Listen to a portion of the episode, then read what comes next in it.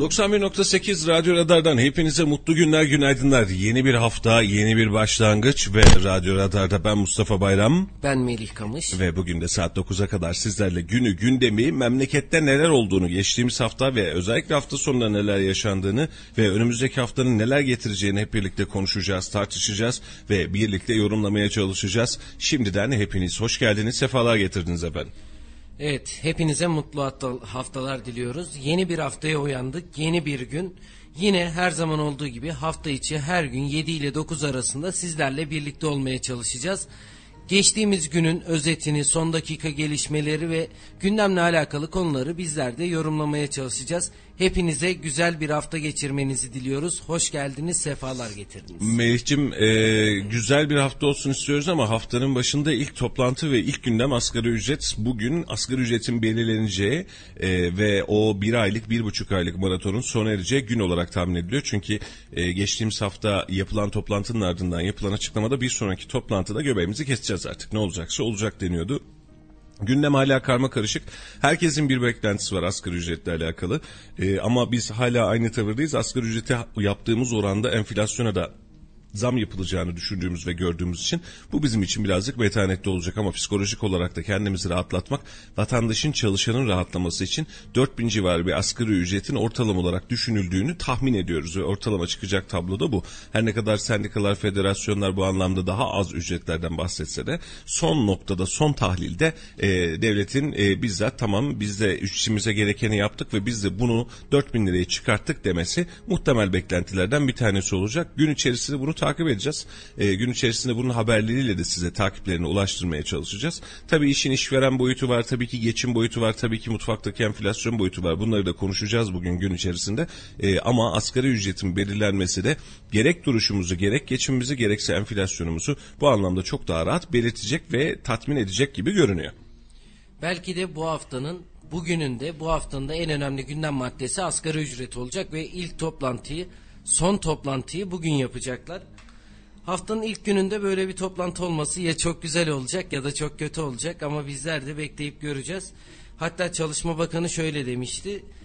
Önümüzdeki günlerde yapacağımız toplantıda tüm düşük gelirli asgari ücretlilerin bayram havasında geçeceği bir toplantı olacak ve burada da biz de üzerimize düşeni yapacağız demişti. Bugün ne olacak, nasıl bir rakam belirlenecek bilmiyoruz ama Türk işte geçtiğimiz hafta sonu bir açıklama yaptı ve ilk kez rakam verdi. Asgari ücretlinin işçinin kırmızı çizgisi 4000 liradır dedi. Bununla ilgili geçtiğimiz hafta toplantılar yapılmıştı. Ne gibi sonuçlar alınacak derken TİSK üzerinden hükümet bir açıklama yaptı. Dedi ki TİSK 3100 lira olarak istiyor. Sonra çıktı TİSK yalanladı böyle bir şey yok dedi. Biz böyle bir rakam vermedik diye açıklamalarda bulundu. Bugün son olarak artık dananın kuyruğunun koptuğu yer dediğimiz. Neden aymış kardeşim? Biz bir buçuk aydır onların peşinde koşuyoruz. Allah asgari ücretliye zeval vermesin. Şu saat itibariyle bizi dinleyen arkadaşlarımızın belki de birçoğu asgari ücret ve asgari ücret sınırında yaşayan kardeşlerimiz. Hepsine ayrı ayrı selam olsun. Sabahın bu saatinde henüz camiye e, imam e, geçmeden, minbere geçmeden önce biz yayına başlamış olduk yine. E, Allah onların da ibadetlerini kabul etsin. E, beraberinde de bizim asgari ücretli çalışan gece bekçiliğini yapmış, gece yemeğini pişirmiş, gece vardiyasını tamamlamış kardeşlerimiz var. Hepsine selam olsun. Servisçi dinleyicilerimiz var bizi dinleyen. Onlara ayrı ayrı selam olsun. Sabah bu saatinde şehrin yükünü, derdin yükünü, geçimin yükünü taşıyan servisçilerimiz var. Hepsine Allah kolaylıklar versin.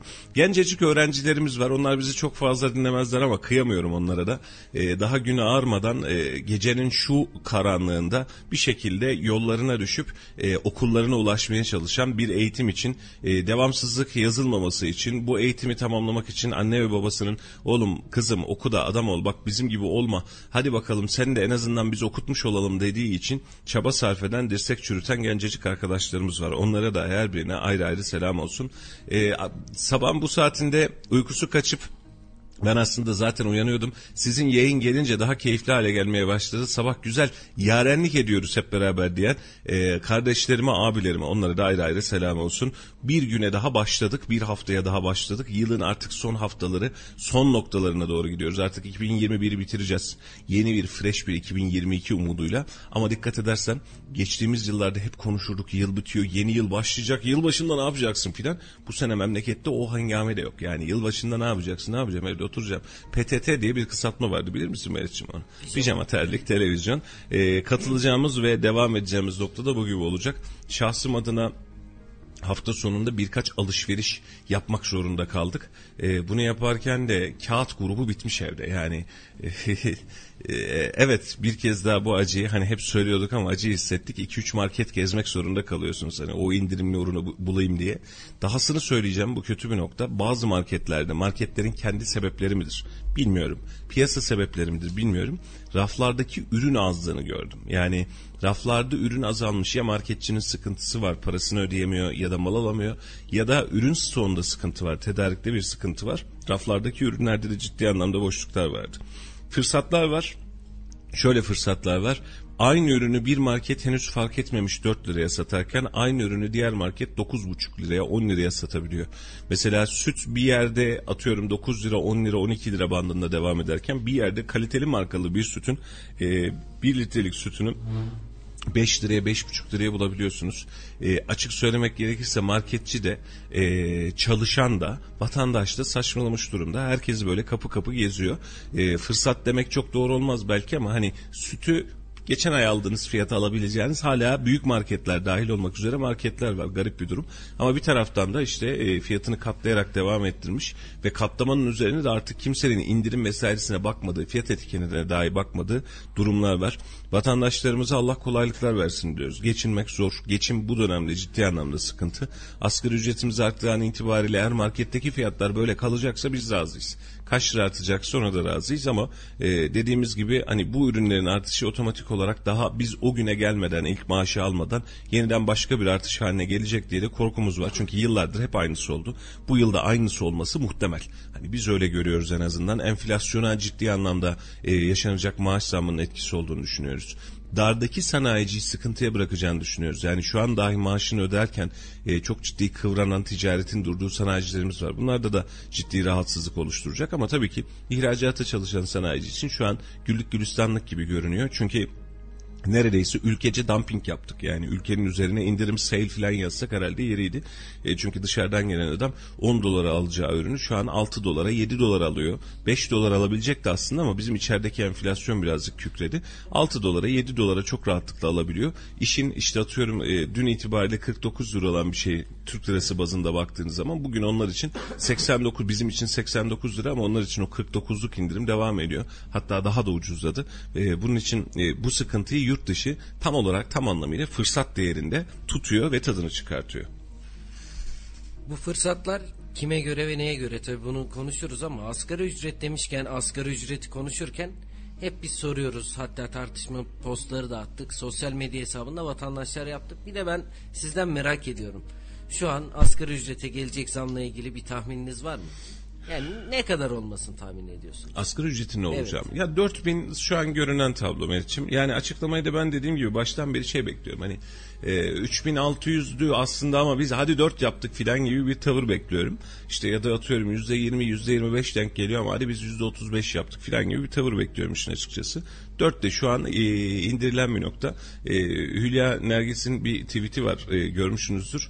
E, bakanı etiketliyor ve asgari ücret 6 milyon çalışan için çok önemli filan gereğinin yapılması e, daha birkaç hafta öncesinde asgari ücrette onu bilmiyorum onu diğerleri e, karar versin diyen Hülya Hanım Kayseri milletvekilimiz e, şu an itibariyle bakan etiketleyerek bir tweet atıyor ve gündem oluşturuyor. Ona da selam olsun sabah sabah günaydınlar olsun ona da. Bu arada bizim bu e, güzel dinleyici grubumuzun içerisinde güzel insanlar var. Her sabah bizi yalnız bırakmayanlar var. E, biz gibi 7'de mesai başını yapanlara demiş Esra. Esra'cığım günaydın. E, gününüz güzel geçsin. E, bir dostumuz daha vardı. Yine Instagram'dan gelen e, hemen bakayım. Günaydınlar efendim demiş Muhammed Bey. Günaydınlar efendim size de günaydınlar. Gününüz aydın işleriniz hayırlı olsun. Zam haberi almadığımız keyifle e, güne bakacağımız, ülkemize bakacağımız cinayet, cinnet, trafik kaza kazası, ölü yaralı haber almadığımız bir gün olsun ya da en azından bu haberleri alıyorsak minimum olsun inşallah diyelim. Yeniden hepinize günaydınlar olsun. Şimdi felaket tellallığı yapmış gibi olacağım ama geçtiğimiz hafta... O senin görevin zaten Veliciğim. Felaket işlerini sana bırakıyoruz. Evet. Bu hafta yeni gelen zam şu an için yok. Geldikçe aktaracağız ama geçen hafta nelere geldi biraz ona göz atalım.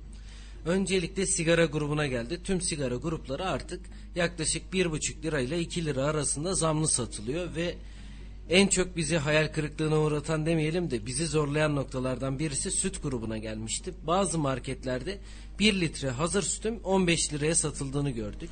O birazcık aslında İstanbul fiyatlarıymış Meriç'im ona da fark ettim. Kayseri fiyatları sanki biraz daha farklı gibi çünkü dün özellikle hani gözüm arıyor etiketlerden ne olmuş diye. nerede? 11,5, 12,5, 13,5 bandı arasında gelmiş gitmiş sütler markalarına bağlı olarak ama e, evet yani fahiş fiyata satan ya da karlılığı yüksek tutan marketler ya da şubeler var. Bunları da tek başına baz almamak lazım. Ama yine aynı noktadayız. 5 liraya 6 liraya satılan sütün 12-13 lira civarına gelmesi de zaten %100 bir enflasyon olarak çıkıyor karşımıza. Evet, zamlı ürünlere baktığımızda böyleydi. Geçen hafta zamlıydı. Her gün konuştuğumuzda mutlaka bir zam haberi verdik. Bu hafta inşallah zamsız bir haftaya merhaba demiş oluruz ve Bence bu konuda biz artık dua etmeyelim. Evet. Duamız tutmuyor diye psikolojim bozuluyor benim. Yani her hafta her gün Bizden dua ediyoruz. var Yani aynen bizden bir hata var diye. Her hafta da her gün dua ediyoruz. Zamsız bir gün olsun, zamsız bir gün olsun, gamsız bir gün olsun diyelim de. Zam gelse de gamımıza e, revan eylemesin. Yani onu çok fazla problem etmeyelim. E, gamsız günler dileyelim. Çünkü zamsız günleri birazcık unutacağız herhalde bu gidişte. E, tabii hep piyasada konuştuğumuz hadise var. Bunları yaparken yani bir taraf e, bu zam hadisesini eline alıp daha doğrusu ekonomik e, sıkıntı hadisesini eline alıp başka bir noktaya getirirken e, bir kısım da e, bunu eline alıp e, erken seçim malzemesi yapmaya çalışıyor. Bir kısım bunu eline alıp ben geçinemiyorum demeye çalışıyor. Her tarafta ciddi bir sancı var ama kimse nerede duracağı konusunda da çok fazla emin değil. Benim gördüğüm tablo bu. E, bu anlamda sancı yaşıyoruz diye düşünüyorum. E, çünkü mesela bir inisiyatif çıktı hafta sonunda Kayseri'de. E, biz zamları geri alın biz başka bir şey istemiyoruz dedi mesela. Bunun için bir eylem yaptılar.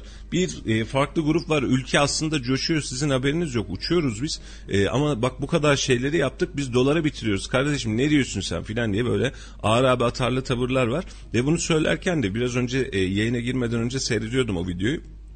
4 dakikalık video içerisinde Türkiye'nin gelmiş olduğu tüm güzel noktaları kendince e, e, kompoze etmiş, ortaya bir şey çıkartmış ve onun sonrasında evet diyor markette birazcık sıkıntı var ama diyor ya şu söylemden artık bir vazgeçelim. Yani markette biraz sıkıntı falan yok. Markette devasa bir sıkıntı var. Üst gelir grubu için, e, parasını YouTube'dan kazananlar için, başka türlü kazananlar için, ihracattan kazananlar için küçük gelebilir, siyasetten kazananlar için küçük gelebilir. Ama e, bizim asgari ücretli grubumuz ki memlekette çok ciddi bir yoğunlukları var bu grubun. Bu insanlar marketten, bakkaldan, manavdan bir şey alırken zorlanıyorlar. Yani artık bakacağımız nokta bu. Şimdi ülke uçsun, uçsun. Gerçekten uçsun. Hepimizin temennisi bu. Biz baştan beri söylüyoruz. Yani şu an iktidarı muhalefeti herkes e, otursun dua etsin. Tayyip Bey'in bildiği bir şey var ve inşallah doğru yapıyordur. Hani biz bunun sonucunu sıkıntı yaşamayız ve inşallah doğru yapıyordur diye dua edecek noktadayız. Her gün de dua ediyoruz zaten inşallah iyi olur diye. E, ama mesele şu, e, baktığımız noktada eğer biz bu bakışta vatandaş ne hali varsa görsüne çevirirsek işi vatandaş mutlu olmadığı zaman vatandaş sıkıntı çektiği zaman vatandaş cinnet geçirdiği zaman bize artı puan yazmıyor. Ülke çok mutlu ama vatandaş ölüyor. E ne kadar güzel ya. Yani milleti olmayan bir devletin olmasını beklemek gibi bir şey bu. Siyasetçinin bir takım sadece belli bir grupta parayı stoklamış sanayicinin e, zengin olması vatandaşa tezahür etmiyor. Vatandaş bunu algılamıyor. Vatandaş cebine girene bakıyor, marketten aldığına bakıyor. Nokta bu kadar. Çok, yani çok basit bir denklem. Ha vatandaşı bundan sonraki ufukta şunu verebiliyorsunuz. Kardeşim sana bu lazım. Bak millet için bunu yapmak lazım. Yani e, atıyorum STK'lara dahil olmak lazım. Sosyal etkinlikler yapmak lazım filan filan. Bunlar karın doyduktan sonraki hadise. Karın doymadan bu sıkıntıları çekerken biz insanlara umutlar ve vaatler vererek ya da bak memlekette her şey ne kadar güzel gidiyor tadını çıkartın. O ne ala memleket diyerek bu işin içinden çıkamayız. Ee, biz bunu her yayınımızda söylüyoruz, dile getirmeye çalışıyoruz. Bir yere taraf olmak, bir şeye taraf olmaktan bahsetmiyoruz. Bir millete, bir ülkeye taraf olmaktan bahsediyoruz. Bu ülke bizim. Üç tane siyasetçinin değil, beş tane liderin değil. Hani Tayyip Bey söylüyor ya dünya beşten büyüktür diye. Vatandaş için de böyle. Türkiye'de beşten büyük. Yani karşımızda beş tane lider otur deyince oturacağız, kalk deyince kalkacağız değil. Biz milletçe ihtiyacımız olan geçime ekmeğe ulaşma derdindeyiz. Başka bir çabamız yok. Ha bunun sonrasında da o beş lider eğer bizim işimizi yapıyorsa, milletini koruyorsa seçeriz. Eğer milletine sırtını çeviriyorsa, milleti umursamıyorsa yüzüne bile bakmayız. Nokta. Eğer, de, eğer bahsettiğimiz demokrasi ise demokrasinin açılımı da zaten bundan ibaret. Ve e, dünya da kadıya mülk değil. Yani orada duranlar için de ya buralar hep tuttuktu buraları biz yaptık kıvamından bir çıkın. Yaptıysanız milletin parasıyla yaptınız. Doğru mu? Cebinizden para Vergiler. koyup mu yaptınız? Kimse Berna Gözbaşı değil kusuruma bakmasın. Kayseri Spor kötü gidiyordu cebimden para koydum çıkarttım değil. Ülkenin başına geçtiniz, belediyenin başına geçtiniz, bir yerlerin başına geçtiniz. Elinize kolunuza sağlık. Yaptığınız tüm güzel hizmetleri de anıyoruz, hayırla da yad ediyoruz. Ellerinize sağlık da diyoruz ama buralar size mülk değil. Bu milletin parasıyla, milletin enerjisiyle, dünyanın getirdiği gündemle, düzlemle ve duruşunuzla ve milletin duruşuyla ortaya çıkan bir veri. Yani kimse bize köprü yaparak, yol yaparak hayır işlemedi. Cebinden yapmadı bunu. Hizmet etti, ellerine sağlık. Hizmetin karşılığında bunu şöyle düşünmek için ben bir işletmeyle bu dönem böyle bir çalışıyoruz. Gerildik. Biz kendimizi birbirimizi dost biliyoruz. Ee, bir abimiz var. Dedi ki niye bu kadar geriliyorsun dedi. Abi nasıl gerilmeyeyim dedim ya. Bunca yıldır emek verdik. Emeğin karşılığında yani el sağlıklığının ötesinde buna mı geçeceğiz dedim. Ee, dedi ki kardeşim sen emek verdiğin süre içerisinde ücretini aldın mı? Ya da tersinden söyleyeyim çalıştığın süre içerisinde maaşını aldın mı? Aldım. Peki niye üzülüyorsun? Şimdi şöyle düşün. Biz bir şeyler yaptık tamam. Bunun karşılığı nedir kardeşim? Maaşın mıdır? Sen bunun için tavsın buraya doğru mu? Ben bu maaşı almak için, bu işi yapmak için buraya heveslenmişim. Maaşını almış mısın? Almışım. Bitti. Sen hakkını almışsın. Siyasetçi için de sen bunları yapmışsın. Eline koluna sağlık. Alkış aldın mı? Aldın. Övgüyü aldın mı? Aldın. Maaşını aldın mı? Aldın. Diğer aldıklarından bahsetmiyorum. Tamam. Ellerine kollarına sağlık. Ve kimse de kimse bu bölgeleri, bu alanları kendisine mülk, bizden önce kimse yoktu bundan sonra da hep biz olacağız kıvamıyla bakmasın. Bu kıvam her birimize zarar veriyor. Evet, bunları söylerken özellikle bu konularda bazı YouTuber'ların bu gibi söylemlerini görüyoruz ama hafta sonu bir haber de dikkatimi çekti. Ekonomik gelişmeleri takip ediyoruz. Şu an gündemi tüm vatandaşın gündemi markete gittiği zaman gelen zamlar, ekonomi asgari ücret ne kadar olacak?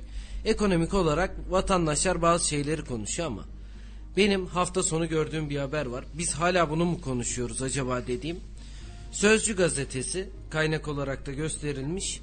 Sözcü gazetesi Diyanet İşleri Başkanlığı tabelalarından TC ibaresini kaldıracak diye bir haber yaptı. Sonra Diyanet'ten bir açıklama geldi.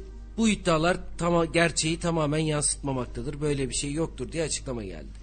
Biz bunları konuşurken gündemde hala bu ibareler yer alıyor. Ya o ibareler e, o yayın grubunda prim yapıyor Mehmetciğim. Yani şimdi şuna dikkat etmek lazım. Biz sosyal medyanın bizzat içindeyiz. Kayseri Radar'da aylardır, yıllardır yapmış olduğumuz yayınlarla vatandaşlarımız bizi, biz vatandaşı tanıyoruz. Şimdi neye yorum yürüyeceğini, neyin etkileşim alacağını, neyin daha çok okunacağını ortalama biz de görebiliyoruz.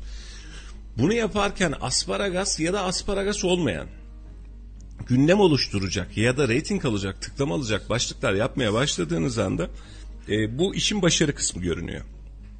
Diyor ki adam ya bak ne kadar insan okumuş. Reklamcısına dönüyor bahsetmiş olduğun gazete. Diyor ki benim internet sitem ya da benim gazetem bugün şu kadar reyting almış, şu kadar hit almış. Tamam ne güzel ne ala. Peki ahlaki yöntemi bu mu? Etik yöntemi bu mu? Şimdi Diyanet İşleri bunu tabelalarından kaldıracak. Senin kitlenin tam böyle yumuşak karnı bu. Tamam mı? Vur yapıştır geçsin. Millet de altına yürüsün Allah yürüsün. Yürüsün Allah yürüsün. Sonra eline geçen sonuçta sadece reyting.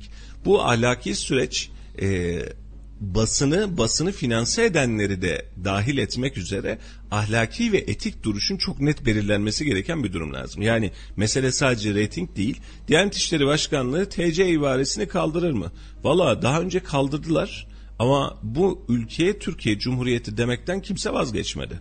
Kaldırdılar mı? Kaldırdılar. Yani TC ibaresi olmasın diye e, Kürt açılımı zamanında o Doğu açılımı sırasında TC ibarelerini kaldırarak çünkü PKK'ların en çok TC hükümeti diye başlıyorlardı.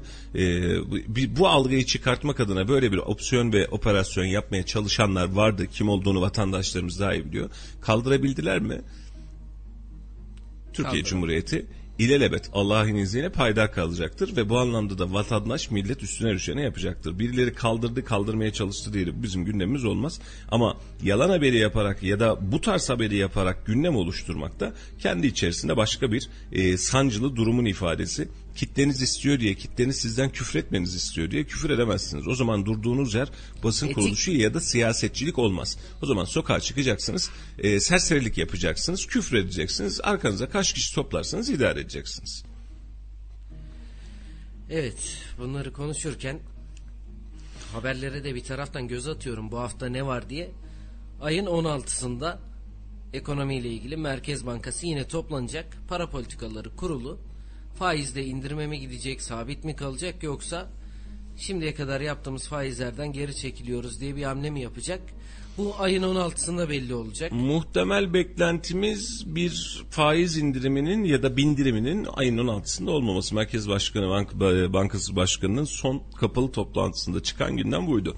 Ama son dakika itibariyle durum nereye çıkar onu da yine ayın 16'sını görmek lazım. Çünkü biz e, Kayseri'de öyle derler deli coş gidiyoruz biraz. Hötöt diyoruz biz yaptık diyoruz gidiyor. Çünkü ekonomiyi böyle seviyoruz biz. Böyle hani kahramanlık hikayeleri yaşatan ekonomik algıları daha fazla seviyoruz. Göreceğiz ayın 16'sında çok fazla bir şey kalmadı ama an itibariyle bakalım 13.88 dolar fiyatı, 15.68 euro fiyatı ve 1294 lirada çeyrek altın fiyatı. 13.88, 15.68 e, ve 1294. Bunun anlamı şu, bizim birkaç kez hatta toplamda 3 kez baskılayarak e, satın alma yaparak da piyasaya dolar sürerek oluşturmuş olduğumuz dolar kuru şu an 14 lira civarında.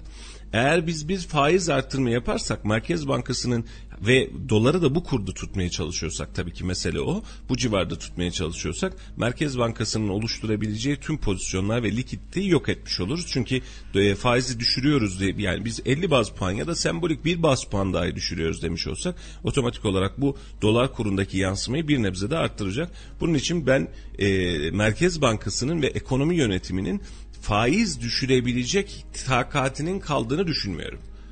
Yani bu bizim netliğimiz. Hani piyasa ne der, piyasa ne götürür bilmiyorum ama eğer bir kez daha bir tık daha biz faiz indirimi yapıyoruz dersek şu an 14 civarında görmüş olduğumuz doları aynı gün itibariyle 15 lira civarına kadar çekeriz. Ee, istediğimiz buysa problem yok. Kaldırabileceksek o zaman niye Merkez Bankası müdahale etti dolara anormal faaliyetler diye ee, onu da oturup e, bir kez daha düşünmek lazım. Görünür tablo itibariyle ayın 16'sında Merkez Bankası'nın bir indirim bindirim yapması e, muhtemel değil olduğu yerde kalacak gibi görünüyor. Ali Babacan'ın geçtiğimiz hafta bununla ilgili bir sözü vardı. Madem faiz bizim için önemli değil, döviz kurlarını biz artık önemsemiyoruz, faizi indireceğiz diyorsunuz. O zaman Merkez Bankası'na niye müdahale ediyorsunuz dedi ve üçüncü müdahale geldi. Evet. Sizin için her şey doğru düzgündü dedi. Bu açıklama kıymetliydi çünkü bizler söylemleri kullanırken siyasiler diyorlar ki bizim için enflasyon, faiz sözümüz neydi? Faiz sonuç. Fa yok faiz sebep enflasyon Faiz sebep, sonuçtu. Faiz Dünya sebep, literatürü enflasyon. şöyle diyor. Enflasyon sebep, faiz de sonuçtur diyor. Yani enflasyon sebep olur, faiz sonuç olur diyor. Biz denklemi tersten alıyoruz. Diyoruz ki faiz sebep, enflasyon da sonuçtur. Yani biz faizi düşürürsek enflasyon düşer diyoruz. Bunu da test ediyoruz. Yani şu an testi best hali hazırda. Çünkü enflasyon yani faizi düşürerek enflasyonu yaklaşık %100 kıvamına getirdik. Ama iddiamız halen şu. Biz bu düşüşe devam edeceğiz ve biz bu enflasyonu yeneceğiz diyor e, ekonomi yönetimi. E, şu ana kadarki ilk adımda yani bir buçuk iki aylık adımda gördüğümüzde faizi düşürdüğümüzde enflasyonun yüzde yüze varan oranlarda arttığını gördük. E, iddiaları doğruysa e, biz birkaç kademe daha düşürdüğümüzde bir kez daha e, şey çıkacağız e, enflasyonu düşürme yoluna gideceğiz. E, ama burada da e, ekonomistlerin önemli bir lafı var. Hiçbir şey sonsuza kadar değer artmaz. Yani bir yerde o değerde durur. E, illaki duracak. Yani ekmeğe nereye kadar zam gelecek? Bir yerden sonra durur diye tahmin ediyoruz ama siz faiz düşümünü yapıp da güvensizliği arttırdığınız zaman bunun cevabını daha fazla alacağız gibi görünüyor. İşte bunları konuşurken en önemli gündem maddeleri bu hafta belli olacak. Bu hafta bizim için gerçekten önemli bir hafta. O yüzden ekonomik olarak da gelişmeleri bizler de takip etmiş olacağız. Evet hepimizin sağlık alanında konuştuğu bir varyant var artık. Omikron varyantı tüm dünyaya etkisi altına aldı ve petrolde fiyatlarını gördük. Diğer gelişmelerde etkilerini gördük. Pandemi diye bir kavramın içinde artık omikron varyantı da tespit edilmişti. Sağlık Bakanı da geçtiğimiz hafta bir açıklama yaptı. Dedi ki Türkiye'de şu an 6 kişide omikron varyantı var. Bu omikron, omikron varyantının İstanbul merkezli olmasıyla birlikte önümüzdeki günlerde daha da artacak.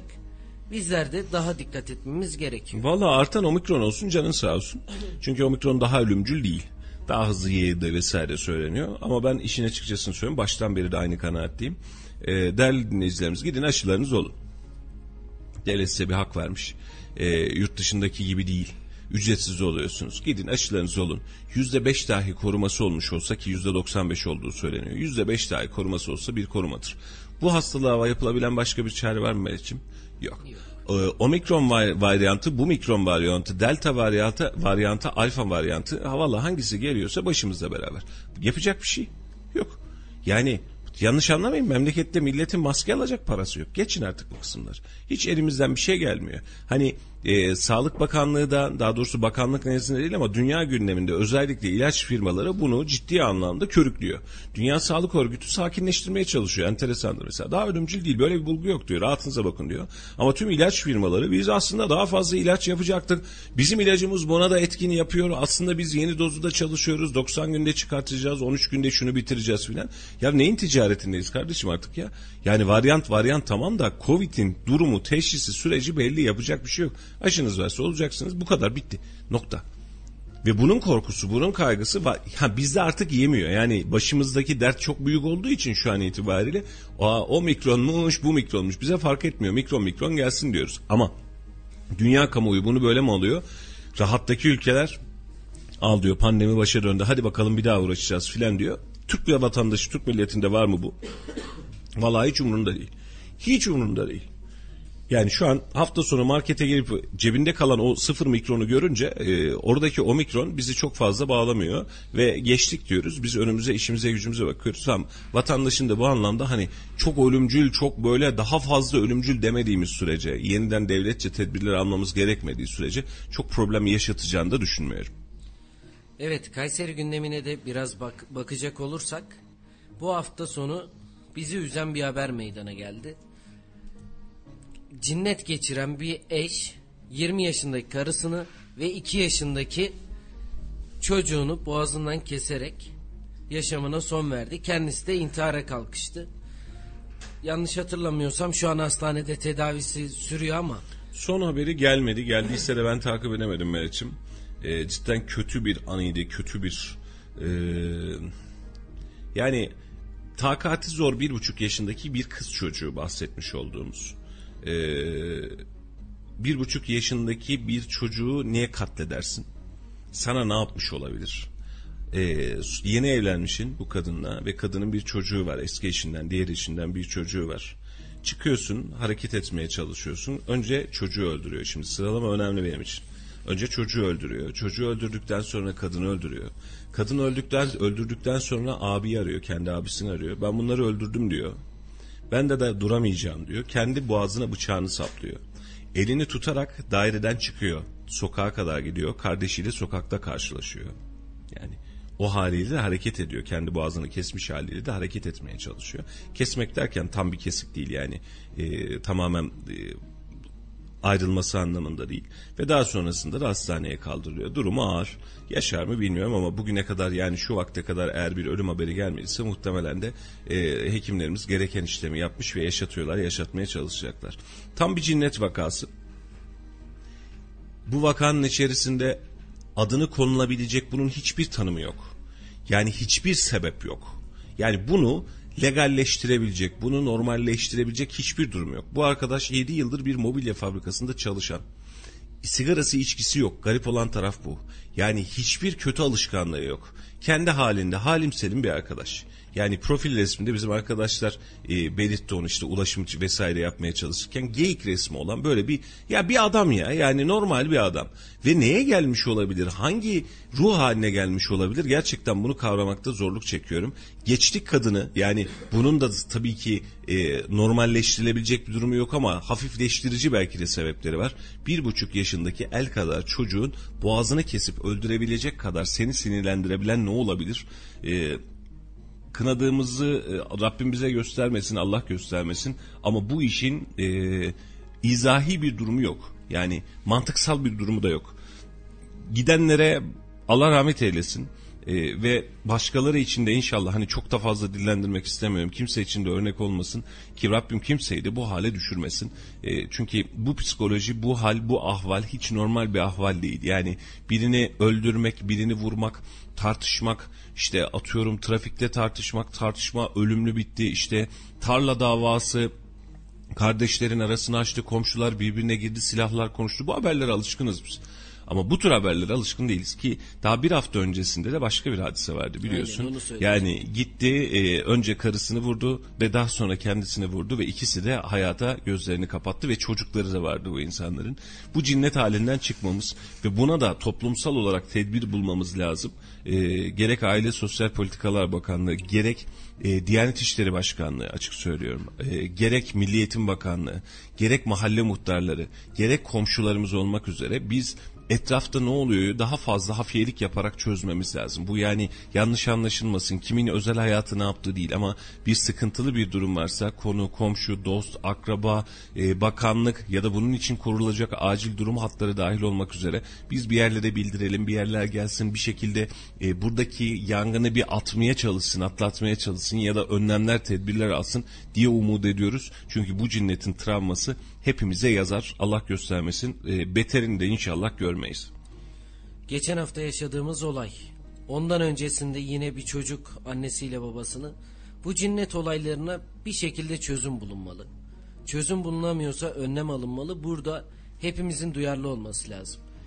Ya bunu söyleyeceğim şimdi bazı dinleyicilerimiz bize kızacak. İşin ekonomik sebebi o kadar fazla ki Meriç'im. O kadar fazla ki alışkanlıklarınız, kimyalarınız değiştikçe ve kendinize güvensizliğiniz arttıkça işin içinden çıkamaz hale gelirsiniz. Ekonomik sebep toplumlarda bu anlamda önemli yer tutar. Bizim gibi toplumlarda özellikle yer tutar. Bunun birinci sebebi bence bu. İkinci sebebi ahlaki durumumuz. Şimdi önceki zamanlarda ahlaki değerler vesaire dediğimiz zaman bizim mesela aile içi görüşmelerimiz vardı doğru mu? Yani misafirliğe gidilirdi. Anne baba gelirdi, konu komşuya gidilirdi, kardeş kardeşle görüşülürdü, bir akrabalık ilişkisi oluşurdu. Pandemi bunu bir yıktı bizde. İki pandemi diyordu. Pandemi haricinde de hayat meşakkat dediğimiz şey yıktı. Şimdi bakıyorum bir ailenin kendi içerisinde bir problemi varsa hani bir karı kocanın kendi içinde problemi varsa bunu kendi içinde çözmekte zorlanıyorsa bunun tek çaresi toplum rehabilitasyonudur. Yani gidersin bir başka aileden hani oturursun muhabbet edersin. Hiçbir şey olmazsa diğer taraftaki aileden utanır insanlar yaptığı şeylerde. Onlar birazcık abilik yapar, birazcık kardeşlik yapar, birazcık iletişim kurar. Yani bizim sosyal hayatımız, sosyal örgümüz vardı normalde. Bu örgüyü tamamen yok ettik büyüklerimizle küçüklerimizle bu örgülerin tamamı bitti. E, bu, insanlara çok rahat görünüyor. Çok yani Aa, biz batıllaşıyoruz filan diye böyle ağızlarına biz batıllaşıyoruz kardeşim filan yapıyorlar. Kazın ayağı çok fazla öyle değil. Mesela bayramdan bayrama ya bir tatilim var abi biz e, tatile gitme işinde bayramlara sarkıtıyoruz diyen arkadaşlara da seslenmek istiyorum. Mesela aile büyüklerinizle, akrabalarınızla görüşebileceğimiz son noktalar bunlar. Son tutunma noktaları. Bunları da yok ediyoruz. Toplumsal olarak her şeyimizi yok ediyoruz. Mesela dini inanç niye önemlidir? Rabbimin size diğer tarafta soracağı sorgunun daha ötesinde bir şey var. Şu anki yaşadığın toplumsal yaşantıda böyle bir derdim var. E bunun için senin dini inancı ihtiyacın var. Dini rehabilitasyona ihtiyacın var. Sabretmek için e, sebep lazım sana. Anladın mı? Yani bu kadar dünya zulmüne sabretmek için insanın sebebe ihtiyacı var. Bir inanca ihtiyacı var. Bir sırtını dayayabileceği bir şeye ihtiyacı var. Tutunacak bir dala. Aynen öyle. Elini açtığında Rabbim sen biliyorsun diyebileceği bir teselliye ihtiyacı var. Rabbi onun en büyük tesellisi aslında. Ama sonuca bak. Geldiğimiz sonuca bir bak. Yani bizim teselli bulabileceğimiz, tutunabileceğimiz hiçbir şey kalmıyor. Ve bunu da biz toplumsal olarak travmatik bir şekilde yaşıyoruz. Ve işin kötü tarafı bunu hükümette bağdaştırmıyorum yanlış anlamayın çünkü e, süreçteki en dini görünen hükümetle de yaşıyoruz biz aynı hadiseyi. Hani bakın bunun hükümet sos yani düzen sadece böyle bir düzen değil. Çağın geldiği nokta teknolojik düzen dahil olmak üzere her şey sizi bir şekilde bu noktada yoruyor ve sizi yok etmeye, takatinizi tüketmeye devam ediyor. Ve toplumsal olarak içe dönmemiz, kendimize eski günlerimize dönmemiz, o toplumsal e, bildiğimiz hiyerarşiyi bir kez daha çalıştırmamız gerekiyor. Yani TikTok videoları çeken gençliğin yarın bir gün çok rahat e, bir gençlik olabileceğini düşünmek herhalde yaşayabileceğimiz en büyük sancı kardeşlerimiz girdiyse gördüyse biliyorlardır. Biz Radar'a bir TikTok hesabı açtık. Bir süre kullandım. Kullanmaktan da vazgeçtim arkadaşlar. En son bakıyordu ne yaptılar bilmiyorum. Yani normal bir video olmaz mı yani bu alanda? Ahlakımız bu kadar mı yerlerde? Gençlerimiz bu kadar mı yerlerde? Bu kadar mı umursamaz halde her şey? Sadece gençler değil ki. Gençler çeken kısım ama izleyici kısmı şu an 50'li yaşların üstünde bir yaş kitlesi var. Yani öyle bir işlemiş ki toplumumuza, kültürümüze ne yapıyorsun? TikTok videosu izliyorum. Amcamıza bakıyoruz, teyzemize bakıyoruz, halamıza bakıyoruz. Telefon elinde ne oldu? E TikTok'tayım. Çeken kısım evet gençler ama izleyen kesim de 50 yaşların üzerine çıkmış bir durum. Yok zaten o 50 yaşlarda TikTok videolarına katılmaya başladı işin acı tarafı bu. Yani şimdi mesele bir markanın bir videonun şekli değil aslında. Yani mesela e, geçtiğimiz günlerde yine haberi vardı birkaç tane daha öyle video sosyal paylaşım siteleri var. Sosyal paylaşım da değil canlı yayın yapan siteler var. Onlarda da durum çok farklı değil gençliğimizin gittiği haliyle gerçekten bir kez daha görüyoruz ama sadece gençlik meselesi değil. Aynen katılıyorum Meriç'im dediğine. Hani gençlik bunu yapıyor da seyreden kitle gençlik değil tek başına. Ve ahlaki değerlerimizi bunu da şuna bağlamıyorum ama bakın bu kısmın altını çizerek söylüyorum. Yani TikTok çıktı böyle oldu değil. Biz böyle olduğumuz için TikTok'ta varız. Biz böyle olduğumuz için TikTok'ta bu tarz e, bu tarz videolar yayınlamaya çalışıyoruz. Şimdi iyi hatırlayın. E, yaşı yetenler bu anlamda bilecektir. Siyah beyaz televizyonlar, renkli televizyonlar, televizyonlar gündeme geldi dediğinde hatta ilk çok kanallı TRT'den çıkıp da bizim çok kanallı televizyona geçtiğimiz dönemlerde herkesin ağzında aynı hadise vardı. Bu televizyonlar bizi mahvedecek. Bunlardan şer akıyor. Bunlar bizi yok edecek. Değil mi? Şimdi televizyonlar mı yok ediyor bizi? Yok etki kalmadı ki. Televizyonlardaki ne yok ediyordu bizi? Televizyonun kendisi mi? Cihaz mı? Anten mi? Uzaktan kumanda mı? Hayır. Televizyon sizin için renkli bir eğlence dünyasıydı. Bu renkli eğlence dünyasını da sizin için çok böyle rahat bir hale, realite hale getirdiler. E, dün bir arkadaş söylüyor bilmiyorum mesela hani böyle reality show kıvamında e, kim 3 3 milyar sen filan diyenlerin bile oyuncu oldu ortaya çıkmış sonradan. Benim haberim yoktu ondan mesela ağzım ayrık kaldı. E, bu insanlara biz bu renkli gündemi vererek biz bu insanları uyuttuk. Şimdi dönüyoruz. Instagram çıktığında da Facebook çıktığında da aynı hadise vardı. Facebook gençliğimizi yok edecek, Instagram bizi bitirecek deniyordu. Şimdi o kısmı da geçtik. YouTube bizi bitir, onu da geçtik. TikTok bizi bitirecek. Yok ya biz bitiyoruz zaten. Bunlar sebep. Biz bu ahlaki durumları yok ediyoruz. Eğer bu işin içerisinden çıkabileceksek önce ahlakımızı, toplum ilişkilerimizi, aile ilişkilerimizi, dini yapımızı, inancımızı bir kez daha kontrol etmemiz lazım.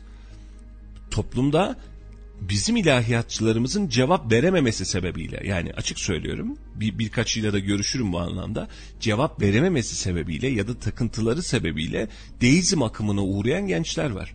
Yani oturuyor gencecik adam artık şu an elinde tüm teknoloji ve imkan var. Her şeyi buluyor, her şeyi görüyor, her şeye vakıf ve sana diyor ki hocam aslında bu böyle mi diyor. Sen e, e, hayır zinhar öyle bir şey yok diyor. Ya bilimsel gerçeklik var. Senin zinhar dediğinde senin kaynağın yok. Sen sadece öğrenmişsin böyle papağan gibi. Zinhar öyle bir şey yok. Bir gün olsun kendini güncellememişsin.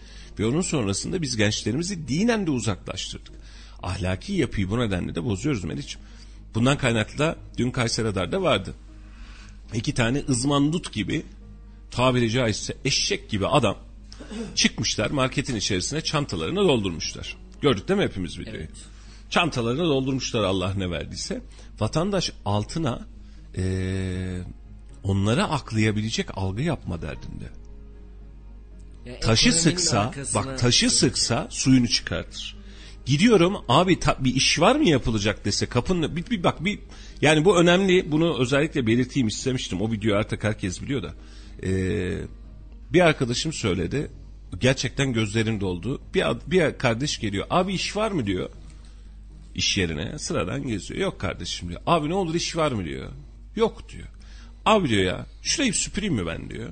Zorla süpürgeyi alıyor. Mobilyacılar sitesinde gerçekleşen bir hadise. Kayseri. Kayseri Kayseri. Zorla orayı süpürüyor. Abi gönlünden ne koparsa diyor. Ama süpürüyor bak tertemiz. Dükkanı süpürüyor böyle güzelce. Bizim arkadaş çekiyor kardeşim neyse senin sıkıntın? Abi diyor sabah evden çıktım. Evde yiyecek içecek bir şey yok. İş bulmam lazım bulamıyorum. Bu kaçıncı oldu gezdiğim yer bulamadım. Hani şu anki dönem değil bu bahsettiğim yaklaşık bir, bir yıl falan oldu herhalde yalan olmasın. E peki e, eve de gitmem lazım. Ne verirsin? Üç yer beş yer günlük yemiyesini toparlıyor. Geçtik bir yerdeki o arkadaşımız sağ olsun vermiş evine göndermiş arkadaşı git işini hallettiği. Şimdi iki tane ızmandut gibi adam markete girmiş çantasını açmış bir taraftan montunun içerisine bir taraftan çanta, çantasının içerisine malzeme dolduracak. Bu da bize normal gelecek ve hatta vatandaş diyecek ki hep ekonomik krizden bugünler iyi günlerimiz diyecek. Kardeşim böyle bir dünya yok. Böyle bir dünya yok. Ekonomik kriz senin ahlaksız olmanın sebebi değil ekonomik kriz senin ahlaksızlığının sebebi aslında. Yani bizim toplumsal olarak baktığımız ve durduğumuz yerin sebebi. Eğer biz bunu daha öncesinde sorgulayabilseydik, üretebilseydik, yalana, talana, çalana, höt diyebilseydik, siz ne iş yapıyorsunuz kardeşim burada diyebilseydik bu krizden bahsetmiyor olacaktık. Ve sonrasında hangisi sebep hangisi sonuç karıştırıyoruz ya hani aslında enflasyon mu sebep aslında faiz mi sebep kısmını karıştırıyoruz ya biz ahlaki olarak da karıştırdık. Hangisi sebep hangisi sonuç canım kardeşim? Hiçbir kuvvet şu an sizi bir yerden gidip bir şey çalmanızı legalleştiremez. Çaldığınız şey bir adet ekmek değil. İşte en önemli noktalardan birisi o. Geçtiğimiz günlerde yine bir hırsızlık videosu daha yayınlamıştık. Bir çocuk eşyası çalıyordu hanımefendi. Evet. Altına yorumlara bakıyoruz. Ya o çocuk eşyası bunun üzerinden bu paylaşılır mı? Çalmış. Yorumlara baktığımız zaman legalleşmeye çalışıyor. Bir bakıyoruz diyor ki ekonomi bu kadar kötü adamlar ne yapsın? Ya böyle bir durum olabilir mi? Ya hırsızlık legalleştirilebilir mi? Biz helalle haramı ayıramayacak düzeydeyken bunlar yaparken hiçbir sıkıntı yok. Biz yayınlamaya geldiğimiz zaman sıkıntı. Ya oradaki yayınlanmaya şöyle bakıyor insanlar diyorlar ki e, bir arkadaş aradı o videoyla alakalı benim öyle haberim oldu hatta akşam saati. Kardeşim peki biz bu videoyu gördük çok üzüldük. Bu mağazanın zararı kaç liraysa biz karşılayalım. Bu videoyu kaldırın. Ondan sonra yeni insanlar çalsın. Böyle bir şey yok ya. Böyle bir şey yok. Arkadaşlar e, hepimizin parasız kaldığı zamanlar oldu. Cebimizde paramız olmadığı zamanlarda oldu.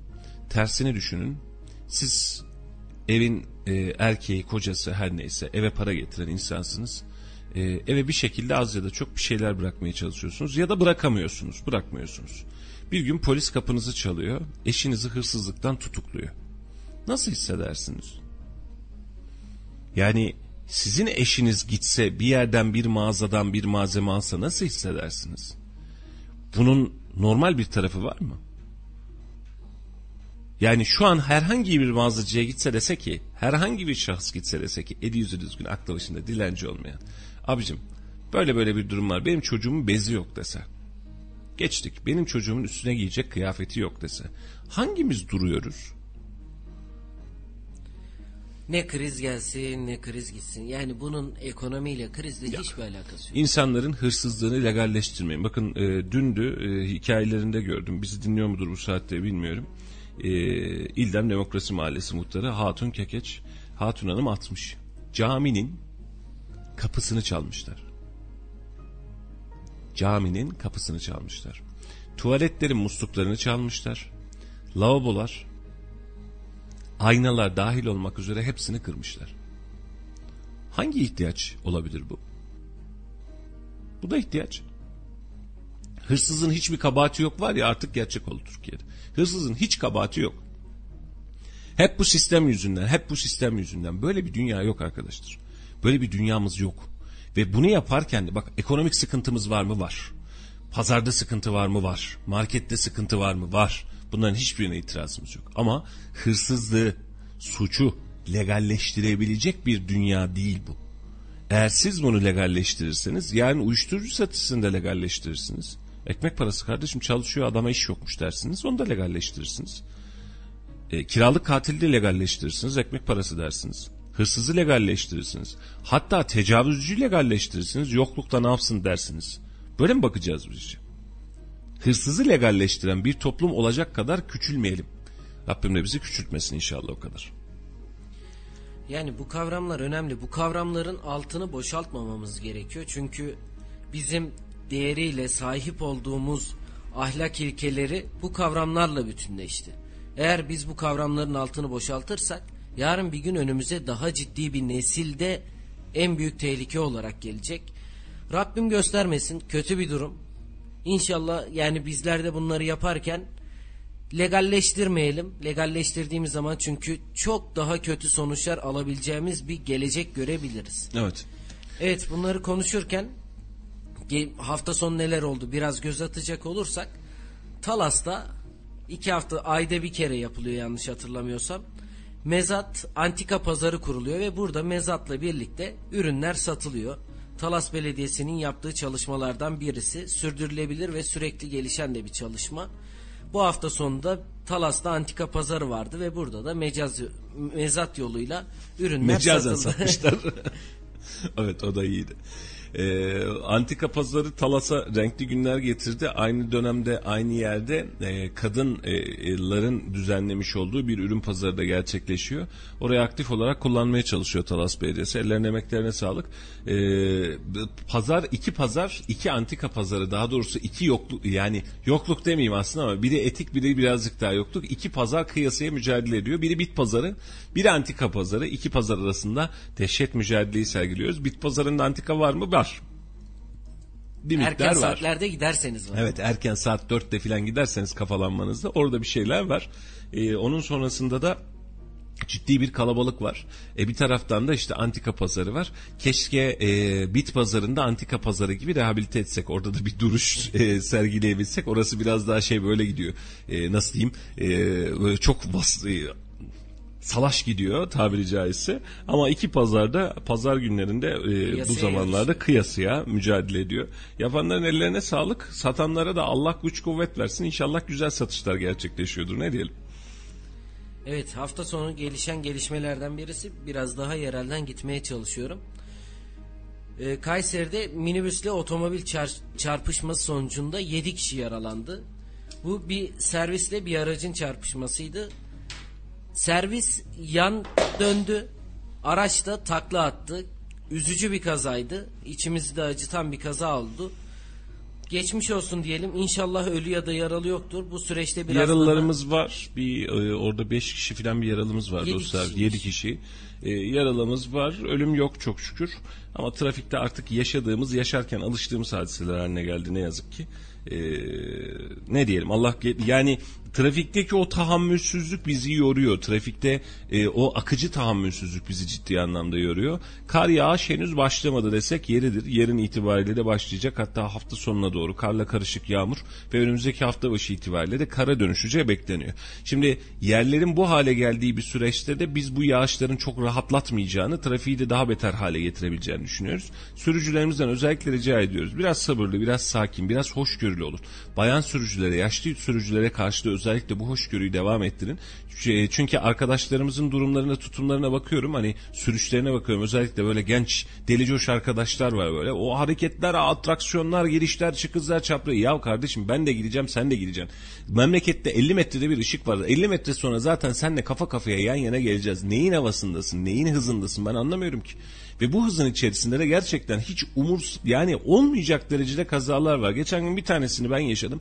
Öndeki araç yavaş gidiyor. Bir artistik yaptı. Aracın sağından geçti Talas'ta.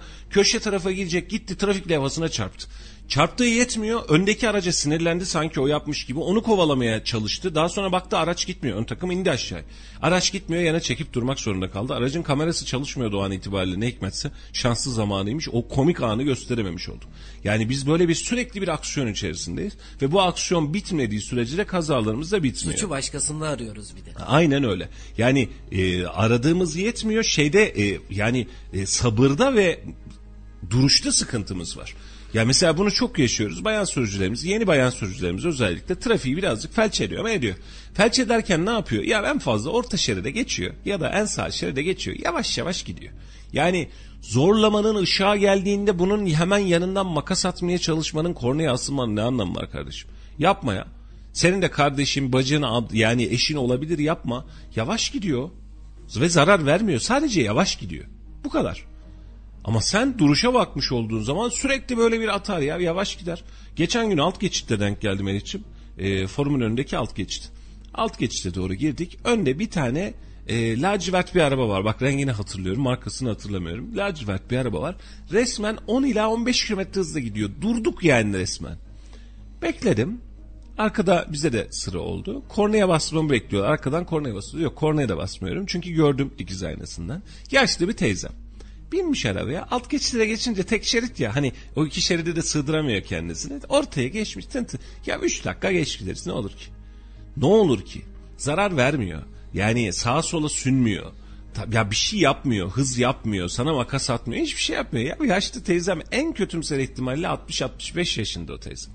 Zaten o teyzelerimiz, amcalarımız keyfine gitmiyordur. Ben eminim. Çünkü... Me- bir mecburiyeti vardır. Aynen öyle. Aynen. Bir, bir ya, ya özür dilerim gezmeye gidiyorsun ya. Benim annem olmuş olsa o yaştaki teyzem arabasına bir şekilde kocası almış kendi almış problem değil. Bir altında araba var. Gezmeye bile gidiyor olmuş olsa gidiyor kardeşim. Bak gidiyor. Yani bundan keyif duymamız lazım. Yani trafikte bir şekilde var. Tamam yavaş sür ya ne yapacak? O vakte gelmiş, o reflekslere gelmiş bir amcanın ya da teyzenin tutup da 80-100'de gitmesini falan beklemeyin. Ben şimdi mesela böyle hani yavaş ya da sıkıntılı sürücüler geçince şöyle yan taraftan bakıyorum. Hacı babam binmiş arabaya ağzında maskesini de takmış arabada tek başına öyle gidiyor. Hem tüm kurallara uyuyor. Zorlamayın. Birazcık müsamaha, birazcık sevgi. Yani e, evet 3-5 dakika geç gideceğiz belki ama yapmayın. Yapmayın yani sakin olun. Öndeki acemi olabilir, öndeki bayan olabilir. Bayandan kastettiğim kadın sürücülerimize yani her bir için söylemiyorum. Hepsinden bizden çok çok daha iyi süren kadın sürücülerimiz var ama böyle yeni acemi, genç arkadaşlar olabilir. E, yaşlı teyzelerim, amcalarım olabilir. Yapmayın. Bizim birazcık daha müsamahaya ihtiyacımız var. Birazcık daha ya sakinlemeye ihtiyacımız var. Siz kornaya bastınız diye, el kol hareketi yaptınız diye karşıdaki insanları hayattan soğutmaya, tüm sinirlerini alt üst etmeye hakkınız yok.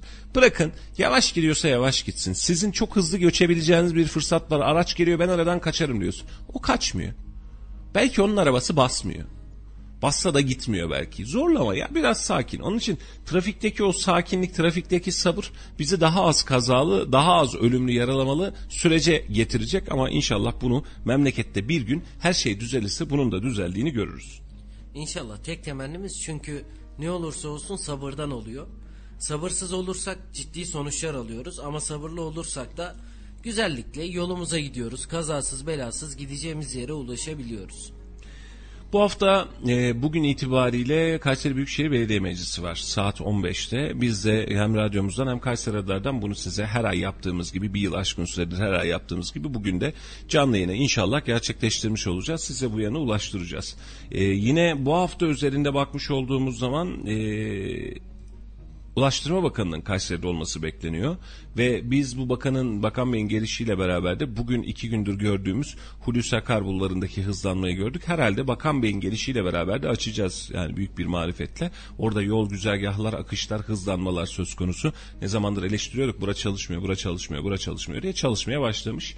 Ee, inşallah Bakan Bey'in gelişine de yetişir de biz önümüzdeki hafta bak Hulusi Akar bulvarındaki en azından bir alt geçit üst geçit açıldı diye e, biz o anlamda bir mutluluk nidası atarız. E, sabah saatleri itibariyle sürücülerimizin de dikkat dikkatini orada sıkıntılı bir trafik var.